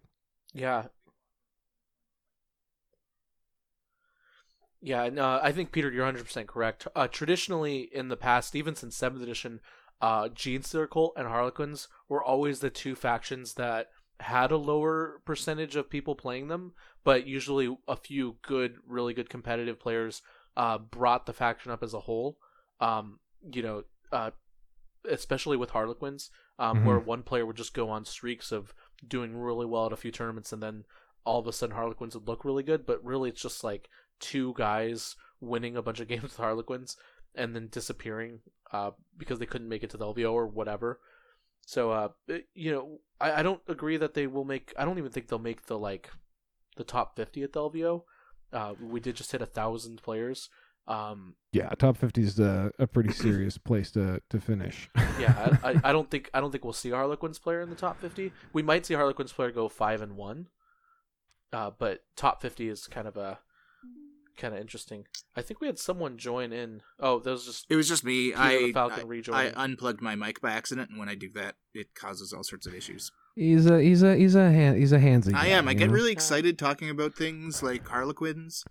Um, so yeah. okay. So you promised me we are going to talk about Xenos, and then we've just talked about Eldar. talked about Xenos, crap Xenos. about- All right, let's talk about Nec. Are Nec do Necrons count? Oh, son of a You know what? sure, we will sure, skip. Necrons. No, no, no, no, no. Okay, then, all right, then I can. Right. Then I'll get to actually add stuff for a little while, maybe. So so here's here's somewhere where um uh I'm not you know allow me to disagree with some with another content creator who I do respect in Goonhammer um that they came off a, a little bit a little bit negative on Necrons and I actually think Necrons were in a good spot post Space Marines and um I know at the beginning of the Space Marines Necrons were doing really well against Space Marines compared to everyone else. However, uh, Peter, where did Necrons stand now against Space Uh, Marines? they're still uh, they're, they've decreased for sure. They're no longer at like a eighty percent win rate against them. Um, Makes sense. they're they're more, but uh, uh, basically, other than against Iron Hands lists, Necrons have been doing very well. Um, they've essentially been doing very well with um, like two lists. It's really one list with a slight variation. It's whether or not they took Doom Scythes or uh, tes- uh, Tesseract Arks, I believe. Um, Mhm. That's really been the only difference between the two lists that have had any kind of success in the Space Marine world. It's just it's been consistent success, and that's just like how Necrons have been. Is they found that one build, um, and that's worked for them, and it's won events. It's come in second at a lot of events, and that's kind of the only thing they've had. So chapter proved needed to be really strong for them. Yeah, and, and I actually think it was. So so they didn't get points decreases on on the hard hitting commonly seen units in Necron lists. However, they got points decreases to a lot of really good units that I think absolutely needed them. I'm looking at like the C'tan, the heavy destroyers, and a bunch of the characters. Uh, so Hmm. I think Necrons absolutely have the chance to to do well against Space Marines and do well against this meta. And also, you have to understand we have no idea what to expect out of this faction. It's not like 50% of the player base is playing Necrons, right? So it's still not you a. It's still a surprisingly large slice of the meta. you're though, actually yeah, you're right. It- It's like 5% or something. 12%. Oh, yeah. oh, it's I mean, that's that's about where than I orcs live. Yeah. Yeah. It's where most Five- people live. and five percent Marines.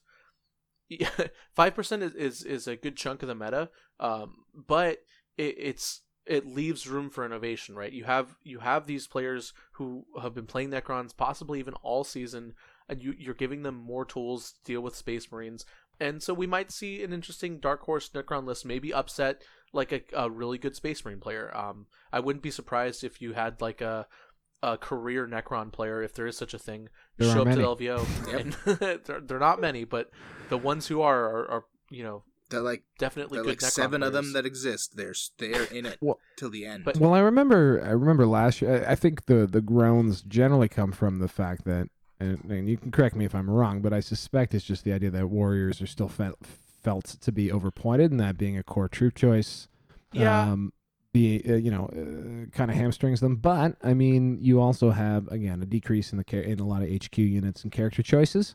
Which again Yeah. will allow you to, to shoehorn more in just by virtue of you have to uh, take Oh. a lot of those. also also Necron the Necron Codex doesn't strike me as a super CP hungry codex. And with the increase to battalions or with the CP increase to battalions, I believe Necrons can just get away with not running a lot of troop choices. they barely. and that has been now. what you've yeah, been seeing. Some of them don't I even think that- bother. I think that's Yeah. the vir- by virtue of the fact that they uh, don't really have a choice. I mean, Tau kind of finds itself in that in that zone too. Although Fire Warriors, like en masse, were sort of a meme list for a little while. Ultimately, they're they're a liability, right? There's not that really good utility uh, troop choice that people can lean on. Aside from, uh, you know, I don't know. Maybe they have uh, what are the the bigger versions of Warriors? Immortals. Immortals. Immortals, yeah, Immortals with the with the Tesla rifles or whatever. Yeah. So- and, and those aren't bad either. They're- no, and you still see not- Tesla Immortals if somebody is going for a battalion. Like you'll get Battalion, you'll yeah. get it.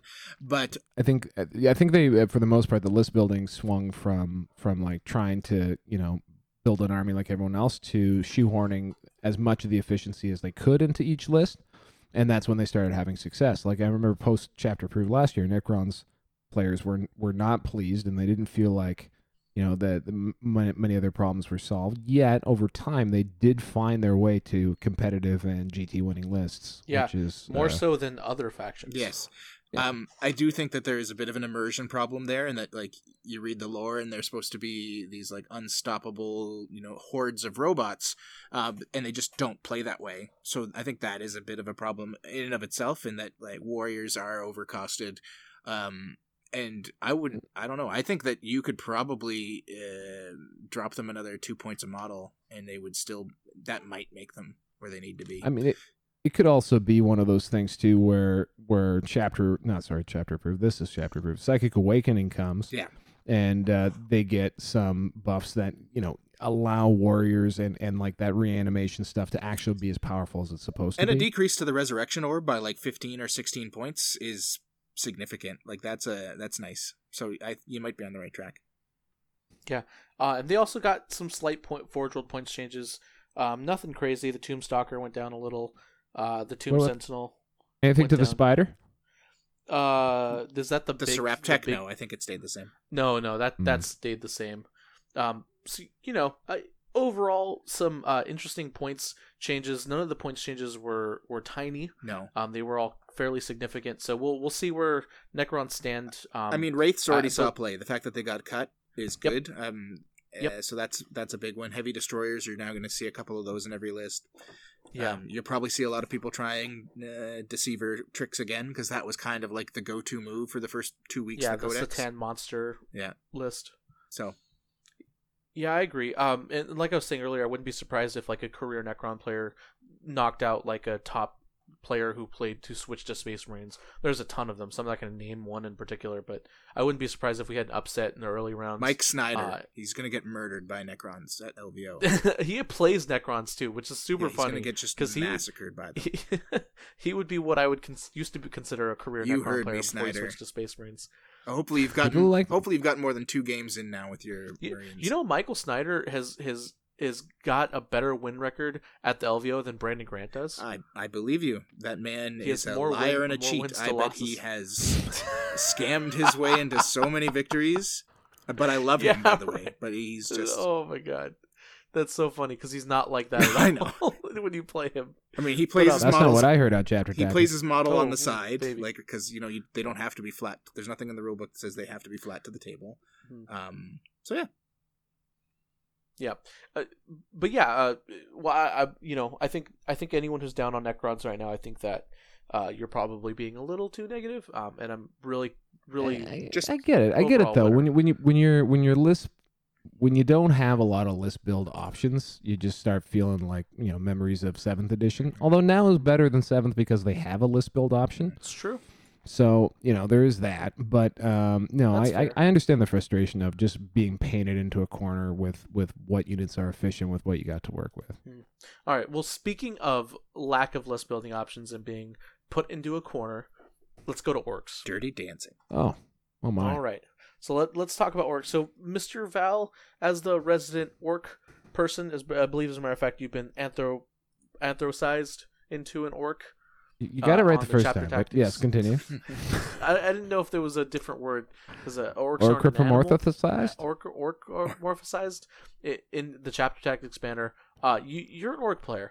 Not very many changes to orcs, other than uh some of the big negative changes. So, but wh- what do you think? Wh- What's the thoughts here? So, I mean, as always, I'm just going to contradict you immediately. Um, So, a lot of the um, rumors coming into chapter approved were, you know, um, smash guns going way up. They went up two points, so that's like basically nothing um, in an orc in an orc list. So, the, if you want to run your 18 smashes, go nuts, everybody. Um, I, for one, uh, cry a little when I see that list. Um, the two um, the biggest wins I think uh, in, in for orcs in, in chapter prove was there's a lot of concern over loss of of two specific uh, HQ units, namely the Warboss on bike and the uh, Big Mek on foot with a custom force field.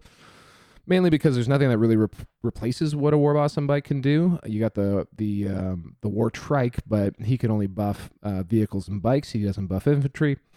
And then uh, you also have uh, the walking KFF, which um, if he was gone, um, you'd only be able to use the mega armor with custom force field. So big wins were just the fact that for whatever reason, some amazing thing happened, and uh, GW decided to give them a legendary reprieve. Logically makes sense to me because there's a sick KFF orc model that I'm sure they could do a limited run of, and um, the Warboss on bike actually falls under the Forge World stuff, and what he is is just a generic Zhadsnark. So anyway, that's real deep in the weeds on orcs.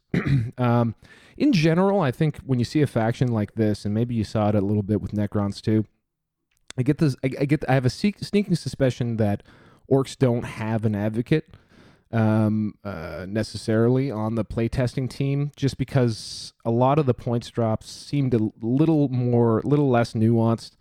Um, although they did come, so you know, like all of the uh, various uh, orc buggies that were released last year uh, and were ludicrously overpointed. They dropped anywhere between most of them were twenty percent, and then the uh, the uh, the rocket one only dropped ten percent because it was the one that anyone tried using. I yeah, guess. the Migglebach uh, Scrapabop.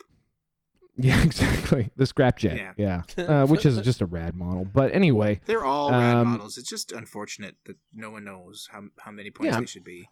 or what they're actually called. Mm.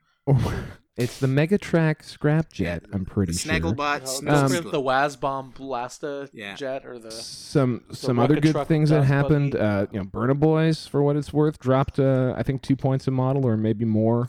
Um, uh, you know, I was I was hoping to see a cut on Meganobz, especially in the in the current day and age. We we didn't get it. Um, and then Head Scratch, you know, Deff Dreads came down, Killa Kans came down.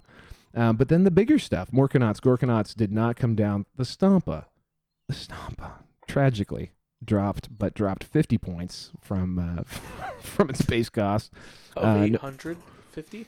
Uh, yeah, it was uh, I think base 850 and now it's 800. Um, you know, and then sort of, you know, that, that's that's just sort of the weird thing. I was expecting things like a guy like Ghazghkull Thraka, who's you know classically pointed at 235 points, didn't budge an inch. I was surprised to see that, and also, you know, some of their their name characters were were already well pointed. I think you know, uh, Snikrot for what you get at 70 points is great.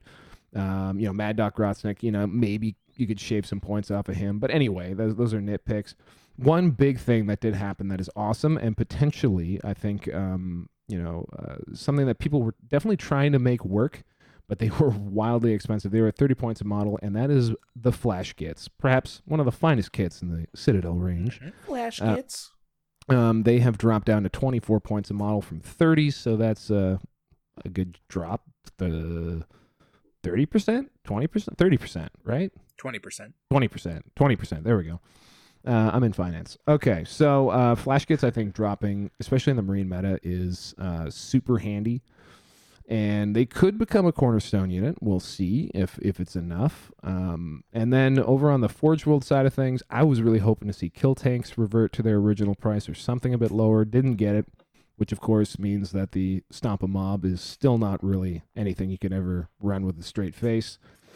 Um, yeah, I'd say orcs overall kind of stayed more or less the same. Deffkoptas, Def Coptas dropped. Um, that actually is interesting as well. There's a lot of. Um, uh, they're probably the unit that's affected by the most amount of stratagems in the entire book. They were already sort of borderline, um, you know, uh, usable just from their points cost perspective, and they dropped a fair amount in this update. So, you know, there are definitely some units that were good and people were trying to make them work um, that now have dropped, and maybe they have play because they're good, strong utility units. Deffkoptas and, and Flash Gitz specifically, I'd say, are the winners here. What were Meganob's points at before? Uh, they, they they did not change. They were, they stayed the same. They're still so they were always twenty points a model before They- upgrades. They got a drop, uh, I believe, in the last either in the Codex or in the last chat. There was in the Oh, okay. Codex. They got a drop. Yeah, oh, okay. I was because wondering because I was like, wow, they seemed like they've got cheaper, but yeah. Um, you know, but like then there's head scratchers. Like the truck didn't drop. You know that that could basically be no points. Um, battle wagons. I mean, battle wagons came down quite a bit um, last year. Uh, was I guess again once again in the uh, in the codex. However, you know at 120 points, again, this one of those units that orc players find a way to make use of because I mean it's a very handy model, but it does feel a bit hefty in this day and age. Um, and then on the on the Forge World side, a nice you know utility version of that, a wicked model and an awesome unit. Thing like the Big Trakk, you know, still comes in at more than the battle wagon. So the Forge World side options basically didn't get touched. The only thing that did get touched was the the regular Squigoth. It it dropped down to 160 base, and I don't know who asked for that. Um, whoever it was, you know, tip of the cap, but maybe mention all of the other units next time. All of them. The custom Stompa, for example, has not received a points drop, uh, despite the fact that the uh, the Stompa got cheaper in the Codex and now in Chapter Approved. The custom Stompa is still like coming in at like twelve or thirteen hundred points. it's the seventh edition custom Stompas, man. If you remember, back big, That was- Big Mek Buzzgob, he tore up the competitive 40k world with one percent of all of the meta. I don't know. I don't get it. I, I mean, they, they threw him a bone. I, I again, I think honestly, it's just you know, I, I, just get this sneaking suspicion that you know perhaps there's a you know there just isn't anyone who really knows the in and outs of of the orc units and and what the orcs do well and what they could use help with. Like I would have loved to have seen a points drop on Storm Boys, Commandos, um, you know, things that aren't boys that you know give a little bit more utility. Um, but uh, you know, whatever. I think uh, I think the orcs are still people are still slogging along with them. I've abandoned ship personally because it's just too hard. Um, some of the rumors again, like Grot's going up to four, didn't happen. So uh, I think the definitely not a worst case scenario for orcs. Um, definitely for the people who are dedicated to them, some good good little nuggets here. Yeah. I, I've got a theory about this as well. Uh, in that um, we've got a saying over here at Frontline Gaming called "the squeaky wheel gets the grease," um, which which is obviously the you get a lot of people for specific factions or armies uh, complaining a lot more than other factions or armies, and so those factions or armies get the majority of our emails just by virtue of emailing us. We need to respond to them. Uh, orcs are not one of those factions uh, that like to complain a lot. Uh, in general, I've noticed orc players to be very jolly, content folk who wah, have a good time, have beautifully painted armies, Mm. um, and occasionally do well at a GT. Um, so maybe that's part of it also. Uh, I mean, I don't know if you've if you've ever um, you know uh, experienced firsthand the rivers of poison that are the uh, orc Facebook pages, but oh no, I um, haven't. uh, I don't know. Maybe they're just sort of off the mark most of the time. I would agree. Maybe they don't have you know a real um, advocate in, in competitive play, despite their success. Um, you know, I think it, they're they're sort of a you know Nick was playing them a little bit last year. Uh, he moved away from them as soon as he could to Genestealer Cult. Uh, you know, Pamperine bagged a GT, and there have been other you know a number of people in, in, in Europe who've who've won with them. Yeah, orcs. Simon Pritis springs to mind. You know, so like they, they they've finished well all the way up until the Marine meta. Mhm. I don't know how they're doing now. Not good. No. So you know, I think essentially they what they need are you you know essentially the build now is a lot of Mek Gunz. Um, probably ninety. Uh, I think it still is ninety Talk boys. about Anthony Birdsong's list. Yeah, Birdsong's list. Something like that. Um, the 18, 12 you- to and- 18 Smasha Gunz. and Yeah. then- yeah. Basically, what you're about to say. Yeah. and you and you hope to duck uh, bad tables and bad matchups. Uh, but you know, when one in four of them is a bad matchup, you know, you're you're probably gonna eat some poop.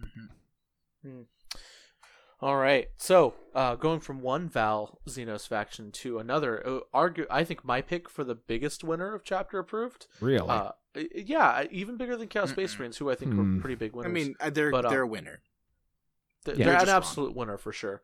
Uh, but Tau, so Tau got uh, no real points decreases worth noting. You mean incre- Uh, increases? You mean? Increases? and you mean? all no no decreases like they didn't have the the, the Oh. things that were were problematic in in Uh. Tau army. Well, you know, what, actually, Val, do you want to take it away? Yeah, for sure. I'm looking at a really nicely made uh, spreadsheet here, actually, that sort of um, puts it all into perspective. Some massive drops, I think, all over all over the place. The most important ones on the unit side of thing, I think, stealth teams and Ghostkeels. Uh, stealth teams dropped 30% from their base cost down from 20 to 14.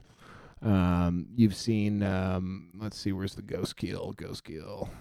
Oh, where are you, buddy? Anyway, uh, he drops something similar. Um, so that to me for Tau is is a really big deal because they can. Uh, I think one of the innovations of the Siegler list was using Pathfinder drones to get out into the neutral zone, which is kind of nullified when you have a bunch of scouts uh, that can basically block you out, or you know, Raven Guard getting up on your doorstep. They're not allowed to move out if there's something within nine of them. So now with stealth teams getting uh, significantly cheaper, um, you know, you might be able to see them uh, establish some pregame board control, which is only going to help that drones and Riptide list. Um, um, when you're looking at drones, um, you know, the stealth drones that um, Ghostkeels have to take, they dropped from 10 to 6 points. Um, an interesting one, although I don't think it's really going to make much happen for them. Sniper drones dropped a little bit from 18 to 16. Um, Oh, baby. A big, a big winner of, of this actually is the Stormsurge, which on paper seems cool. Um, people did try to run three of them for a little while, but uh, that didn't really pan out. I want to, you know, they, they dropped something pretty significant. I mean, their shield dropped 10 points. Um, their cluster rockets dropped 10 points. Uh, basically, every mi- uh, weapon system on them dropped significantly and their base cost. So, like the Pulse Blast cast, Pulse Blast Cannon, which is the shotgun one, dropped by half. Pulse Driver Cannon, which is the long range one, dropped again almost by half. Um, so the Stormsurge has got on paper some play, but it's unfortunately hamstrung by bad rules. Um, not necessarily bad rules. It's just super vulnerable. It's got ve- vehicle keyword, doesn't have battle suits, so it can't be you know uh, protected by drones. A lot of the vehicles in general in Tau got cheaper, so these are very much second rate um, uh, list options. I think for Tau. Um, I I might be proven wrong. I've been wrong about Tau all the time. Um, so uh, so yeah, I'm high yield missile miss, uh, the, the broadside and and high yield missile pods went down, Mhm. which was a bit surprising. Although again, broadsides are more or less a line of liability. Um, Aun'Va got a big drop, so he's sort of a, a super ethereal. Um, he was murdered in the fluff, but uh, replaced by a very competent hologram and uh, so that's an interesting one, I think, just because he's uh, he's again a very good utility HQ unit, and uh, he dropped uh, looks like around twenty percent in his in his costs. So yeah, I, I think there's definitely lots going on, but things that immediately aid um, the um, the sort of the really good Tau list, the really good durable can do it all type list. Um, I'd say would be the the stealth suits, Ghostkeels. Of course, it's going to also cause um, those players to have to figure out some compromises around them. Uh, Piranhas also, uh, this is two in a row now that they've dropped significantly. They uh, shaved another six points off of their model cost. Um, on the on the weapons side of things, kind of fascinatingly, fusion blasters dropped four points from 18 down to uh, to 14, um, which is a bit of a surprise. Um, and the one thing that I was really hoping for was a cut to uh, the burst cannon uh, which is an eight point, four shot, strength five, no AP weapon. It stayed at eight points, which the reason why that's kind of a big deal is crisis suits. That's the thing it, they have to take um, at a minimum. And also, that's the base weapon of stealth suits, of piranhas, of all kinds of things. And really, eight points just feels way too much for that weapon when you consider that, you know, gun drones carry essentially the exact same loadout in a different form of weapon um, and that's free. So it's a big it's a big um, point uh, premium to be able to take that on the things that it's available to. Um, yeah, and actually, I, I realized where I made where I mistake where I was. Uh, I, I said points decreases. I did mean point increases as well.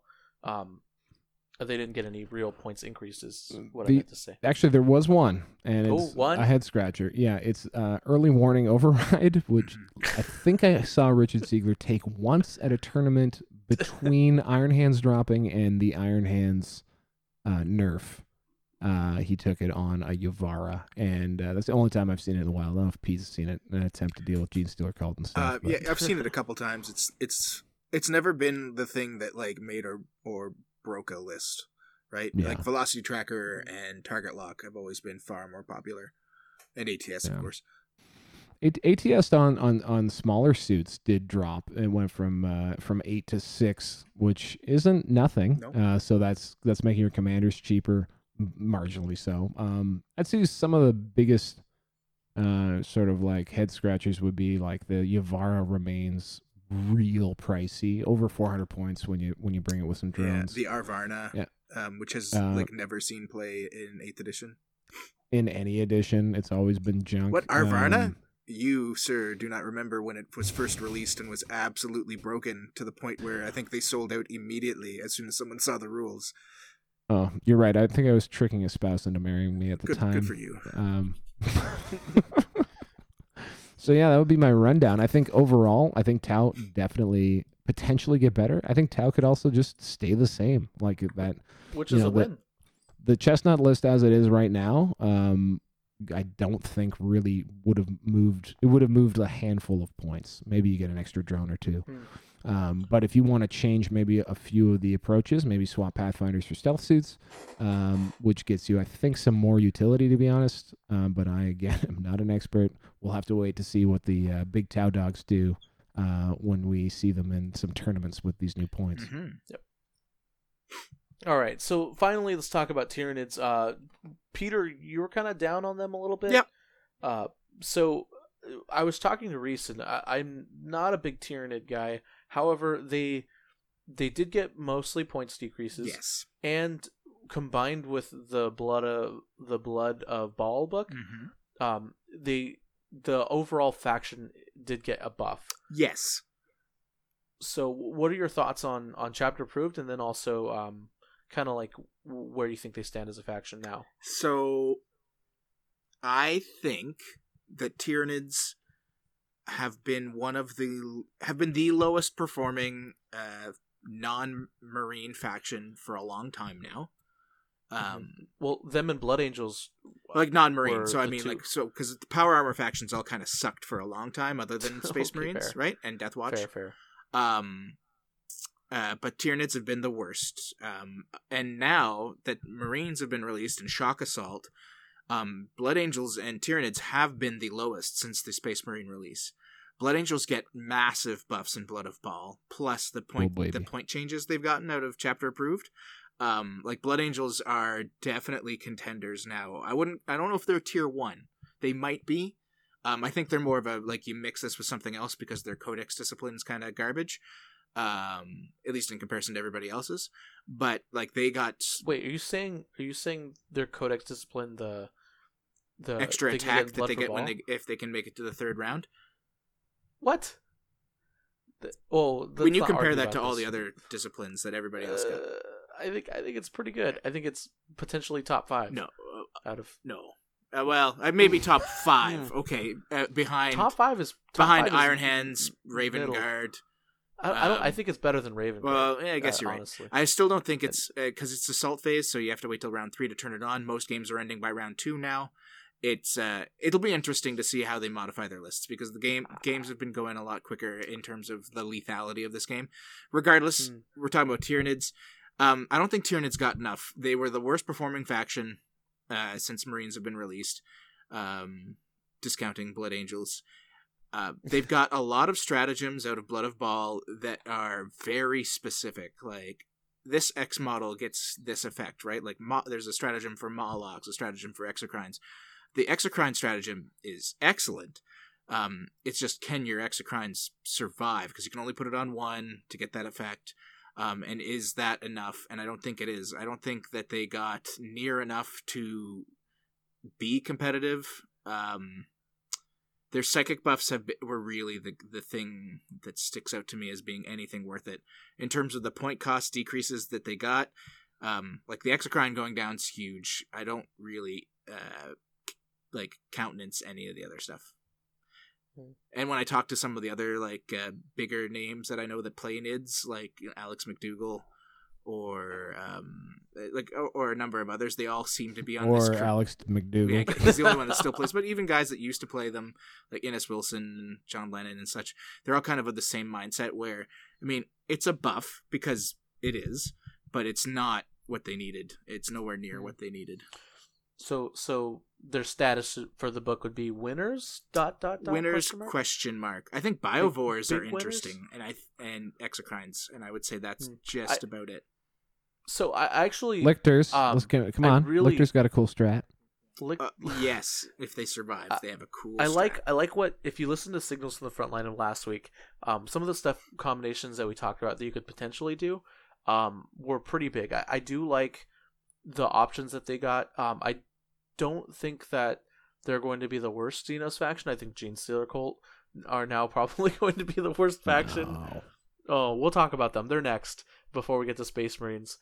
Um, maybe Genestealer Cults and Orcs. Um, but but yeah, I think Tyranids. I think they they are probably going to end up being somewhere where Necrons were like six months ago. Oh, so like Here's my other thing about that. If Genestealer cults got the worst hit, which I believe you're right, um, Mm-hmm. like that's Tyranid's only ally. yes, that's true. So, Oh, uh, so the uh, two, well, hold on. like the one got a slight buff that I don't think was enough, and then their ally, which should fix the holes that they would have, got Hmm. hit really hard. I'm not sure, Ben. I'm just not sure. you're right. You're right. But but hold on, Tyranids. Tyranids have a good Imperium ally and Astra Militarum tank commanders. Yeah, They just have to take a sneaky 13 or whatever Gene Cult are. I don't know. Whatever By the way, uh, when we did chaos, we skipped Thousand is. Suns, and I know someone is going to post in the comments. Oh, okay, we'll we'll talk. So so we'll loop back around. Um, I wanted to save Space Marines for last, so we'll we'll talk about Gene Cult, uh, go to Thousand Suns, and then um we'll we'll loop back around to Space Marines where I wanted to end this part of the show. Um, okay, so let's go ahead and talk about Gene Cult. So, um, rest in Quick peace, show, Muscle guys. Beach. Quick show tonight. Rest in peace, Muscle Beach. Uh, Nick Nanavati. I, I think they looked at specifically the Gene Stealer Cult lists that were doing really well at the time, uh, and then nerfed them. So uh, Aberrant's got a huge points increase. Yeah. Uh, Kelermorph went up. Um, the the demolition charges went up on bikes. Yep. Um, so you could no longer have that kind of um, power. And then uh, hybrid metamorphs went down a little, and uh, acolyte hybrids were lo- mostly left unchanged. But o- overall, Genestealer Cult got a big hit. Yeah, they probably. I think these hits are appropriate six months ago, um, Yes. and possibly even uh, like Roxas should probably have also been addressed. So I think that there's a saving grace there that they weren't. Um, but now, like it's just like a, it's a, it's like a, yeah, it's a, it's a TKO for them losing aberrants in a, in a marine meta because it was like one of the things that might survive uh, a turn on the board, right? yeah. Yeah, yeah. Now, now they they will, but they cost sixty more points to do. Yeah, and that's like points you don't have. Um, the Kelermorph going up, I expected because it was well undercosted. I do like hybrid metamorphs going down. They're sneaky, at least for the first couple times you play against them. When you realize that they kill you when you kill them uh, in close combat, so you have to shoot them. You just got to remember to do that because they're whips. Other than that, eh, they're uh, they are probably the the biggest loser of this whole thing. All right, so let's go to Thousand Suns, uh, where where they didn't get a lot of changes. The Thousand Suns, What? unlike the well, hold on, let me finish. If you compare their changes to the rest of Chaos Space Marines and Death Guard, they have half a page of points changes. Okay, okay, but okay, the big but they have one of the, the- most important ones at least to the the chaos meta going into this which is Yeah, the point uh, increase to Tzaangors Well, yeah. So Tzaangor's going up by a point. Uh, obviously, their Winged Demon Princes and other things got hurt. However, however, their Scarab Occult Terminators are are now uh, cheaper. yes They're twenty six points a model base, so about I think forty points a model when all is said and done. Yeah. um, and they were borderline usable before they actually Yes, won a gt uh, yeah they were at one point but Yeah, yeah. The, but um, but yeah, you're right. So like the hurt that the hit to that Tzaangors um was basically why you took the th- the Thousand Suns Codex. Uh, Magnus obvious. I actually kind of expected a point decrease to Magnus the Red. Um, someone had talked about uh, someone I was talking about was a Chaos Demon player, um, or a Chaos player. They were talking about how comparatively to uh, Guilliman and some of the other HQ choices, Magnus and Mortarion were a little on the more expensive side. Um, though I think it might be safer to leave them at the points that they're at. But I kind of expected a decrease there.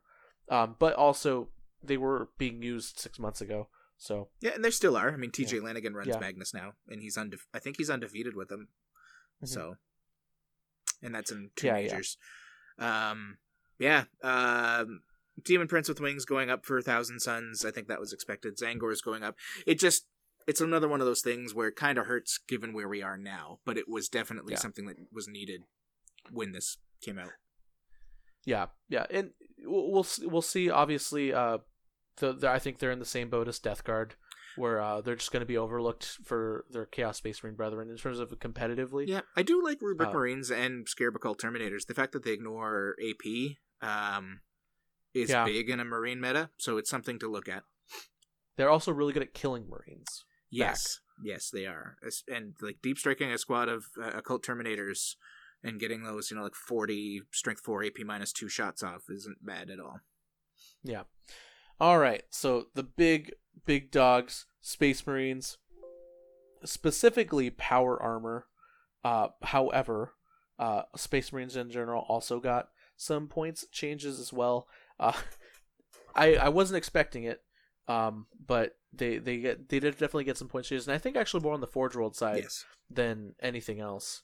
Um, but uh, what were your so so we'll, we'll talk we'll we'll split this up in two things. We'll talk about uh, Space Marines at the Codex, and then uh, the Power Armor, Dark Angels, Blood Angels, Space Wolves, and what that because they got huge points decreases Oh yeah. across the board. Um, so first with Space Marines, uh, the Forge World characters, if you're using them, uh, got loss of points decreases. Issodon went from 195 points down to 150 points, which does bring him more in line with other chapter masters. However, it also means that you know he's really good. He's he's really he's really for what good. you get. Yeah. Yes, for what you get, um, he's really really powerful. Uh, also the uh the dreadnoughts, the Forge World dreadnoughts across the board, all got cheaper as well. Except Um, the Leviathan, right? Unless you're taking the the yeah, except for the relic. gun or whatever. I think that one. yeah, w- w- whatever. That one that one was something that that needed to go. Yeah. Um, up in points anyways. But yeah, the Chaplain Venerable Dreadnought went down by like 15 points. Uh, someone, uh, Goon, the Goonhammer article mentioned the Land Raider Achilles dropping by 100 points. It's still like a 320 point model or something. Yeah. I think it's 200 points base plus 125 in weapon upgrades. So it's still not a. It's still a 300 plus point Land Raider with a four up invuln and an extra wound. Um, it's not gonna. That's all you need, gonna- buddy. For some people, It's not gonna be seen. there's Like, like, so, you know what? You're right. The, there's someone's gonna get it. I had a Simon in Land Raider Oklahoma right now is like, you just wait, Pablo. You so here's the thing: is I actually bought the Forge first Forge World model I ever bought myself. I treated myself to two Christmases ago, and it was a Land Raider Achilles because I just fell in love with the model. It was a Mark II Alpha pattern Land Raider Achilles, and I primed it, and I finally sold it like three months ago because I never used it, and now this Codex, the chapter proof drops, and I even at 325 points, I don't think I'd still use it. I mean, maybe in fun games, I'd like pop Chronus in there and hope for the best, but um, It's overall the solution to dreadnought everything. changes. Yes. Sorry, I'm dying from a cough. Happens to the best of us. All right. Uh, but yeah, the the big thing for Space Marines that you need to know is that their Forge World characters all went down, uh, and the the dreadnoughts went down point in points too. Can we talk So- about the Astraeus as well? Uh, sure, let's talk about the Astraeus. Um, do you think do you think that the Astraeus is going to see a ton of play? Uh, obviously, it was obviously there was I think some like a I think it was like an Imperial Fist list that used the Astraeus um, Yeah. at the Gentleman's GT. um, uh, yeah, and there was a Iron Hands one that went undefeated at a like GT in I don't know Saskatchewan or Manitoba or something like that. Yeah, yeah. So so they've had some fringe tournament results. Uh, but what do you think you're you're going to see a lot more of them now, Val? Um, well, I don't know. They're kind of a hard to access model. Um, That's true. to to start with, but I mean, at the same time, it, it it's going to be kind of silly. I think Uh, it was already kind of funny what you could layer onto it. Yeah. Um, and now there's just an extra hundred points of room in, in the list uh, for an already efficiently uh, pointed army. So I don't Isn't know. it I like think, a I think 500 perhaps point model now instead of a 600 point model? Well, he was like it was that? seven 600 hundred. instead of seven. It was it was seven hundred and four base, seven twenty eight if you like maxed it out. So it's basically the, what like the old Castellan cost now. Um, and there's some shenanigans with it already because void shields aren't an invulnerable save, so they actually are affected by cover, and they are actually Oh, affected no. by psi steel armor. So you can have a three plus void shield, um, Astraeus out of Iron Hands with plus one to hit and all sorts of other stuff, um, like quite easily. Yeah. And- when, once the once the general you know uh, once the buffs for Iron Hands weren't so generalized, like so they you know you're targeting one vehicle, you know finding one big mean thing that you could really buff up seemed to be Yeah, I don't know seems legit. yeah. So I'm hoping that the somebody comes out with something to say like void shields aren't modified by those things because that it does make it a pretty scary uh, prospect to deal with a thing with a three plus void shield. You know, basically a three plus invuln against everything, including mortal wounds. Um, is not something super I want to deal with, particularly when you have an iron stone you can tag to it and all the other shenanigans. Yeah. Um, another thing I'm kind of excited about is Bray'arth Ashmantle dropping Yeah, by a ton of points, 75 points. got that like toughness now thirteen no dude longer out there. 400 points. Yeah, heck yeah. There you go. Do it, people. Um, Do it for me. Win LVO with Bray'arth Ashmantle.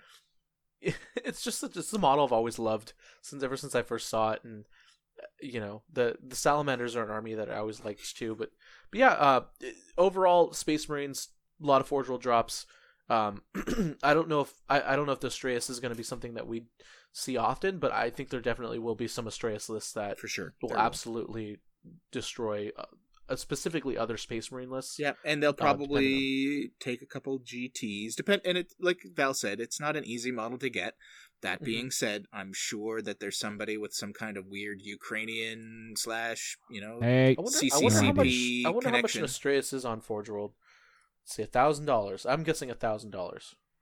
he's a uh, big boy. no. He's a big. Uh, boy. He's a lot not of that- resin. not He's that like much. four pounds. Yeah.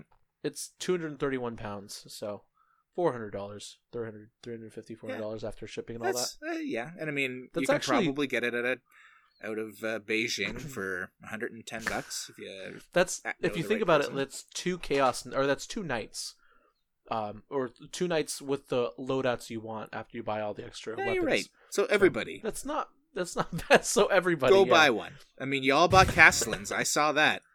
Uh, yes, we I did. saw everyone that. did so buy Castles. You tell yes, Forge that's. World, we want us some Estrellas. Yeah. Um. All right. Uh. So let's go ahead and move on. Uh.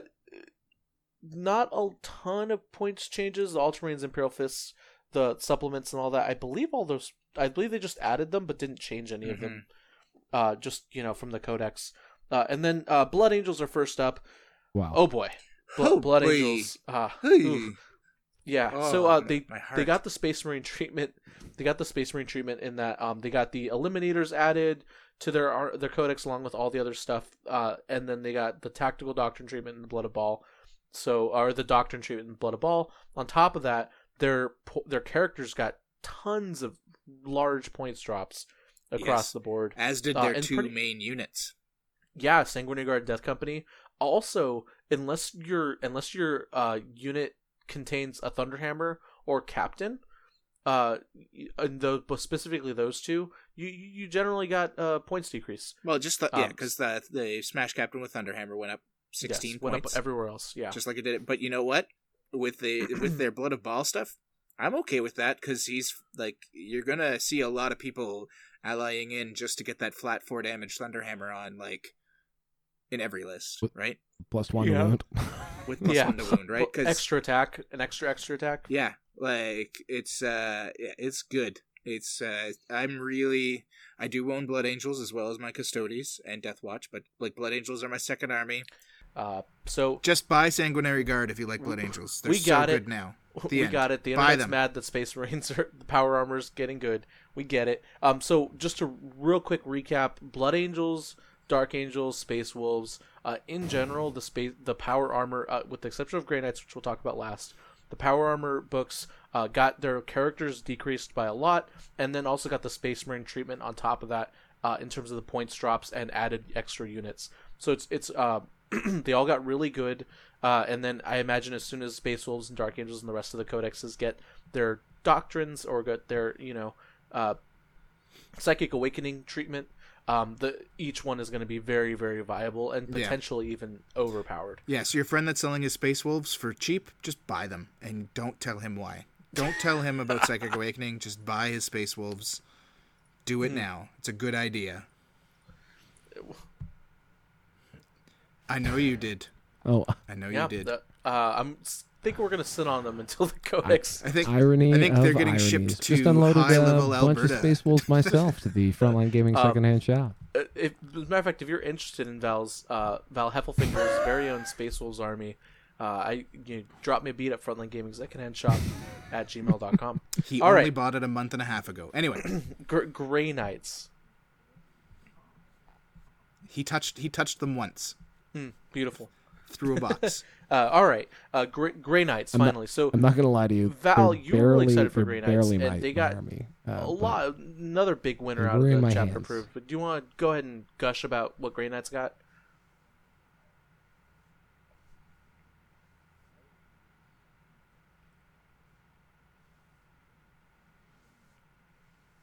Well, I think um, it's just that the main storyline, which is all of the Marines not only being brought into line with, I think, uh, eighth edition pointing in general, but you know the pointing of the uh, Mhm. overall Space Marines uh, power level. I guess is, is one way to say it. I mean, their their characters have have dipped quite a bit.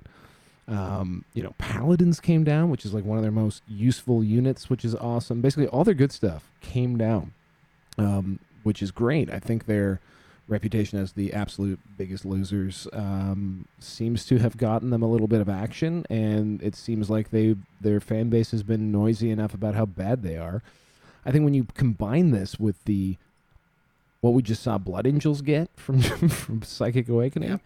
um, Yeah, absolutely maybe will. Grey Knights get a real, real big retooling, big re- revamp, as as might you know the Dark Angels and, and the Space Wolves when their time comes. But I was just like immediately, immediately after I saw the points drops and uh, and what Bloody Angels got, I'm looking at when the potential release window is for Grey Yeah, Knights and I'm, I'm kind of hoping they release think the next LVO's rules cutoff is January 13th. cutoff, so if they um, follow the 'cause- same release schedule they've been doing, it's sure to change up. I mean, have the I mean, if it's Knights literally any of LVO, be Space. Wolves, Dark Angels, or Grey Knights plus another faction, it's gonna be so good.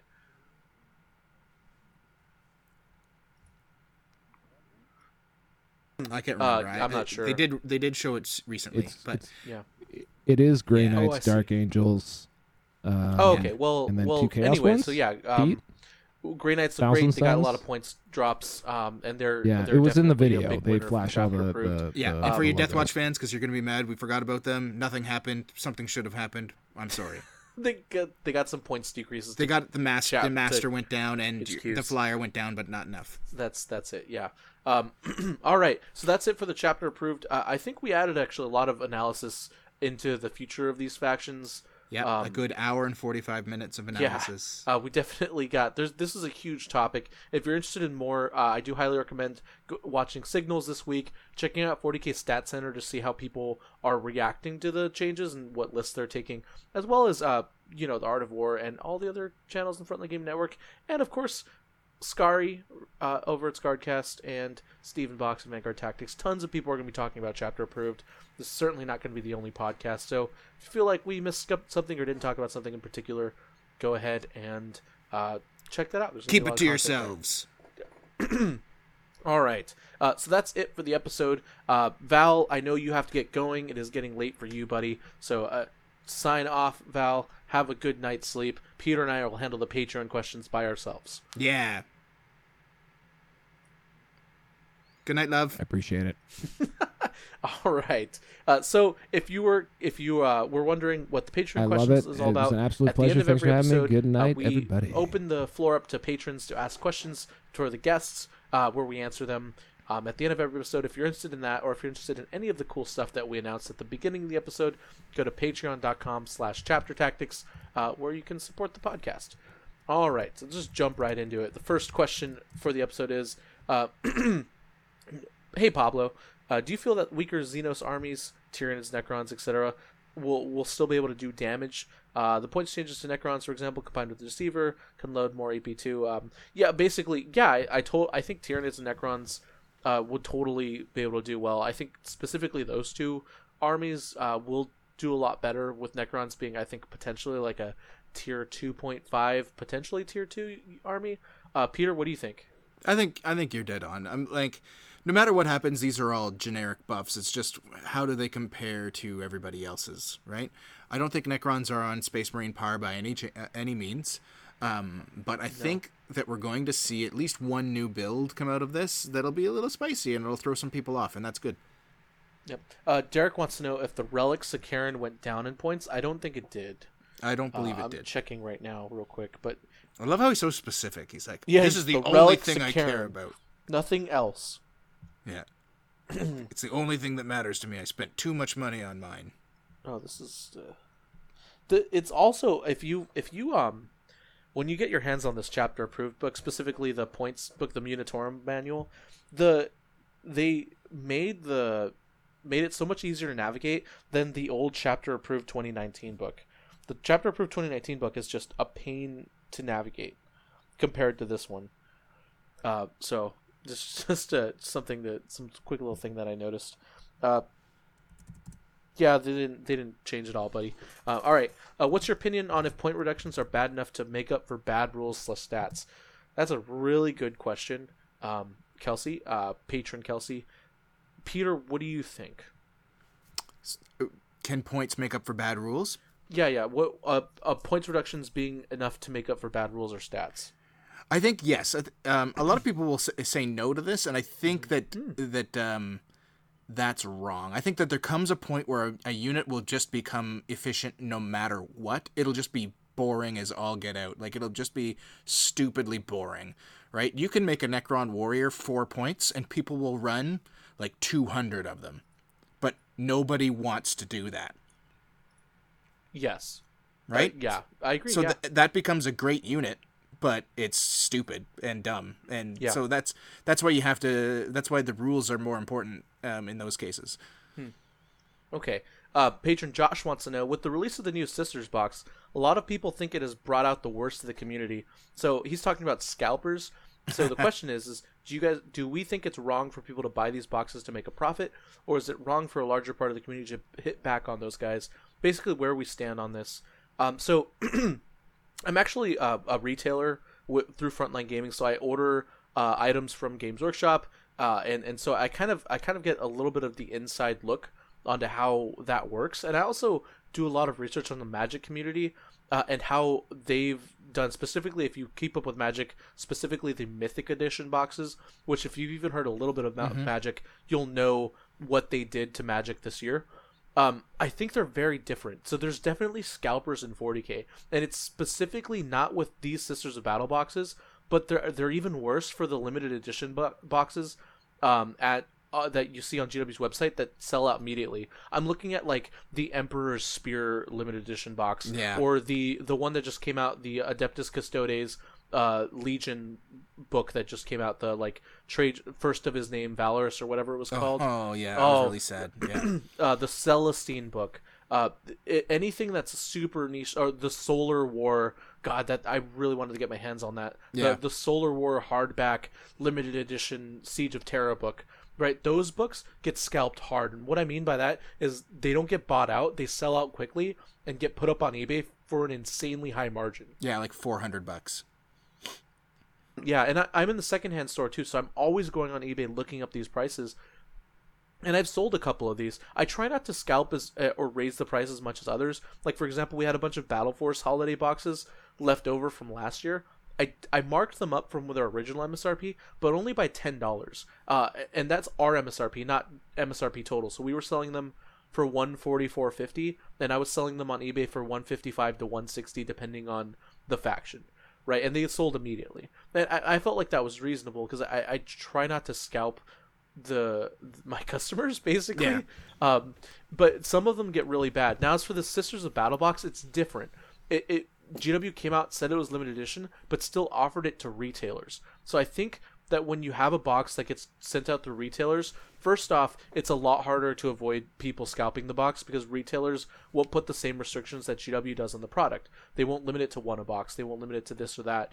But you're also selling it to retailers, so retailers, specifically local game stores, uh, pe- people that actually uh, that we actually need for the hobby, they're benefiting from the Sisters of Battle box. So they made their money off the box. Scalpers are definitely taking full advantage of the Sisters of Battle box.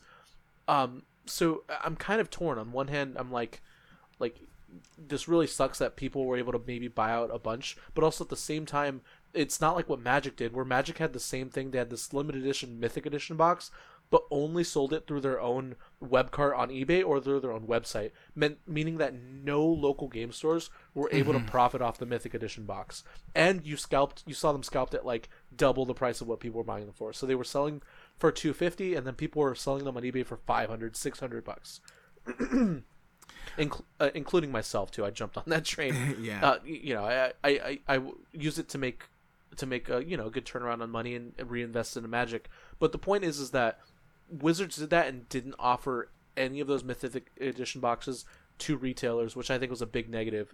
Um, so I guess to kind of answer your question is, I, I think that overall scalping is is in 40k is a problem. Um, but I don't think it's with the Sisters of Battle box. I think it's more with those limited edition uh, release sets that they only release like 2,000 of or something. Yeah, I mean that was like an eight-minute explanation. Um, I don't know where to go because I enough. lost I lost track. Um, I I don't like it personally. I understand the concepts. People need money, and they're gonna do do what they want, uh, do what they need to get it. I didn't see it as like as huge as maybe some other people did. I saw a couple examples, guys holding like you know four boxes and selling them for three fifty or four hundred bucks, um, which I mean is a significant markup. Um, but the I guess the big thing for me is this was a limited edition run, but it's like they've already said they're gonna run it again, right? Like you're gonna be able to get these models other in other ways. There's nothing. So I don't know. I I think I don't like it, but I'm not gonna. I'm I'm also not of the the type of person that's going to you know like lynch a person for doing it. Yeah, yeah. Uh, I don't know. It's we don't see it on the level as Magic, so I, I don't think Yeah, people That might be necessarily scalping. Yeah, because Magic, it's like really if you if you were to leave them to that, you would get these. Uh, they call them whales or these big buyers. Yeah. would buy out like thousands of of even they even do it now even without you know limited edition products. They'll buy out a card so that it you know lowers the price in the market because of demand and all that and they'll basically manipulate the market Yep. by buying thousands of cards just rip people out it's just it's really bad magic not so much in 40k Uh, not yet. someday, someday, someday we'll have limited edition models. Anyway, what's next? Uh, okay, next is going to be um, uh, how is Brandon going to deal? Oh, this is probably a Brandon Grant question. I'll Um, answer it. But how does Brandon? How is Brandon going to deal with the inevitable surge with the chaos buffs? It, it isn't just point and click like Marine armies. Uh, we'll have some of the best players in the world playing them, um, and he feels like maybe chaos counters Brandon pretty hard. Zero one one zero zero zero one. That would be his answer. Dell. Uh, beautiful. Uh, I think Brandon couldn't have said it better himself. Uh, Nathaniel wants to know: Do we think Blood Angels, uh, with Blood Angels, we have blueprints for Dark Angels and Space Wolves rules adjustments moving forward? Uh, also, is there a character you'd most be most excited to see Primarisized? Um, yes. Yes. Dark Angels and Space Wolves are definitely going to get that treatment. We have the blueprint. No, I, I'm not a big fan of Primaris Primaris characters. I Um, do. Uh, there's one that needs to be done. Well, Just what one. is it? Who is it? Ragnar Blackmane, because his old model is the hottest. Well, it's like I think it is the oldest model in the line now, Hmm. and it's just like a hot piece of garbage. So I, if they do anybody, it's I bet it's him, and I would be okay with it. Okay. uh, Kane wants to know: Are Chaos Space Marines the hands down winner, and what do the changes mean for craft? We already talked about the changes for craft worlds, um, but I I don't think Chaos. Uh, I personally don't think Chaos Space Marines are hands down the winners, but they're definitely like the top three. I felt they were, but I mean, but like Pablo's uh, talking up of Tau. I like I didn't think Tau or, or like any of the others got hurt too bad. Like I feel like Tau also won just by not getting any of the nerfs that they people thought they might. Hmm. More than anything. Uh, we had one question from Monty. Uh, he interested to know what if there's a meaningful difference between a bad competitive list and a non-competitive list, and I think I have the answer to his question. Um, basically, a bad competitive list is still a tuned list. It, it it uses some of the most powerful units. It's just probably going to do really bad in when you take it to a tournament. And so bad competitive lists are a lot of times piloted by those people that that you, you know are keep up with the competitive scene, know what's good, know what's not good, um, but maybe maybe want to bring their own snowflakey units, or maybe just aren't good enough to compete, or for whatever reason. But they'll be like the perennial three and threeers. But I do think those lists are the kinds of boogeyman lists that go into narrative campaigns and casual games and, and steamroll people and and are part of the reasons why you get some friction between competitive players and players who don't attend tournaments. Yeah, and I think you're right. I think that that that would if you're going to go anywhere with it, that's the it's the like a non you can have a a bad competitive list that has like the pieces you can see what they're trying to do with it, but they either don't have the synergies because they don't understand the synergies or um, the list is something that worked six months ago, right? It was like people that that brought like the quote unquote Castellan list after all its nerfs and its point increase and everything else. Um, uh, like that's that's kind of what I would call a, a bad competitive list. It's it definitely was competitive at some at one point. It's still gonna thrash the crap out of your local meta unless your local meta is like NorCal or something like that, um, or you know parts of Texas, Florida, etc. but uh, like it's just one of those things um, where it's just it's old news, it's old hat, and people have so many ways of countering it now Yeah. that it's not a big deal anymore. Anyway. Yep. Uh, patron Shannon wants to know: Is terrain better defined post chapter approved? No. Oh, but what about the Fronteris uh, Sectoraca Bacillus? I don't know I don't know what, what you they said. call it. I'm sure that's even. I'm sure that's a a terrain. It's piece. the new it's the new terrain piece that people say is going to replace magic boxes. Uh oh, I don't I don't know. Um I would thumb through the chapter approved book. I didn't see a lot for terrain changes, but honestly, Shannon, um, I, I, I thumbed through the book and didn't see a lot that I was super happy with or super No, I uh, wouldn't be relevant to me. Yeah, so I, I kind of gave up. I can do a deep dive later, but just judging from what the people, um, I, what I've been seeing online from the reviews, I don't think there were any amazing. Uh, specifically, I know what you're looking for. You're looking for better terrain rules. I don't think that's what's in chapter approved. Um, no, they basically created specific. Well, in a lot of them, it's just reprints from the previous Yeah. chapter proofs, Yeah, right? yeah. It's like specific rules for each of their pieces of terrain, but Yeah. nothing that's like this is what a blank thing does, Yep. right? And I, that's what we need. Yep. Is like anyway. Yeah. Uh, Patron Nix wants to know if Blood Angel suppressors uh, can work. Uh, suppressors are good. I personally don't like them, but there are a lot of really good players that bring them. Um, I yeah. think they. I think I see where he's getting with the suppressors. I don't think that that's the army you play them in. They play so No. much better out of like Iron Hands, um, Imperial Fists, uh, Ultramarines. Yeah. But because Blood Angels, like you really want that close combat aspect. Um, I like the idea of you know jumping around suppressors to get backline uh, lines of fire. I could see you wanting to do that, but with the the plus one to your charge now on their new rule, why not just you know jump a sanguinary guard squad, give them reroll wounds, and just do it that way? Anyway, Yeah, yeah, I agree. And suppressors are mainly now being used in brigade detachments, anyways, as a fast attack slot. yes, So, w- which Blood Angels don't even need brigades; they need like supreme command detachments and battalions. yeah, So- you got it. Yep. All right. Uh, will I be changing my, to a new army? I will not patron Tim. I'm still going to stick with Space Marines and Imperial Soup. Uh, and then um, that's about it. All right. Yay! Thank you so much for listening. You are all the best listeners in the world. And of course, Peter, thanks for coming on and uh, Pablo, thank you for us. having me. and uh, have fun recording 40k Stat Center tomorrow or Wednesday. Or whenever. Yeah, whenever it happens.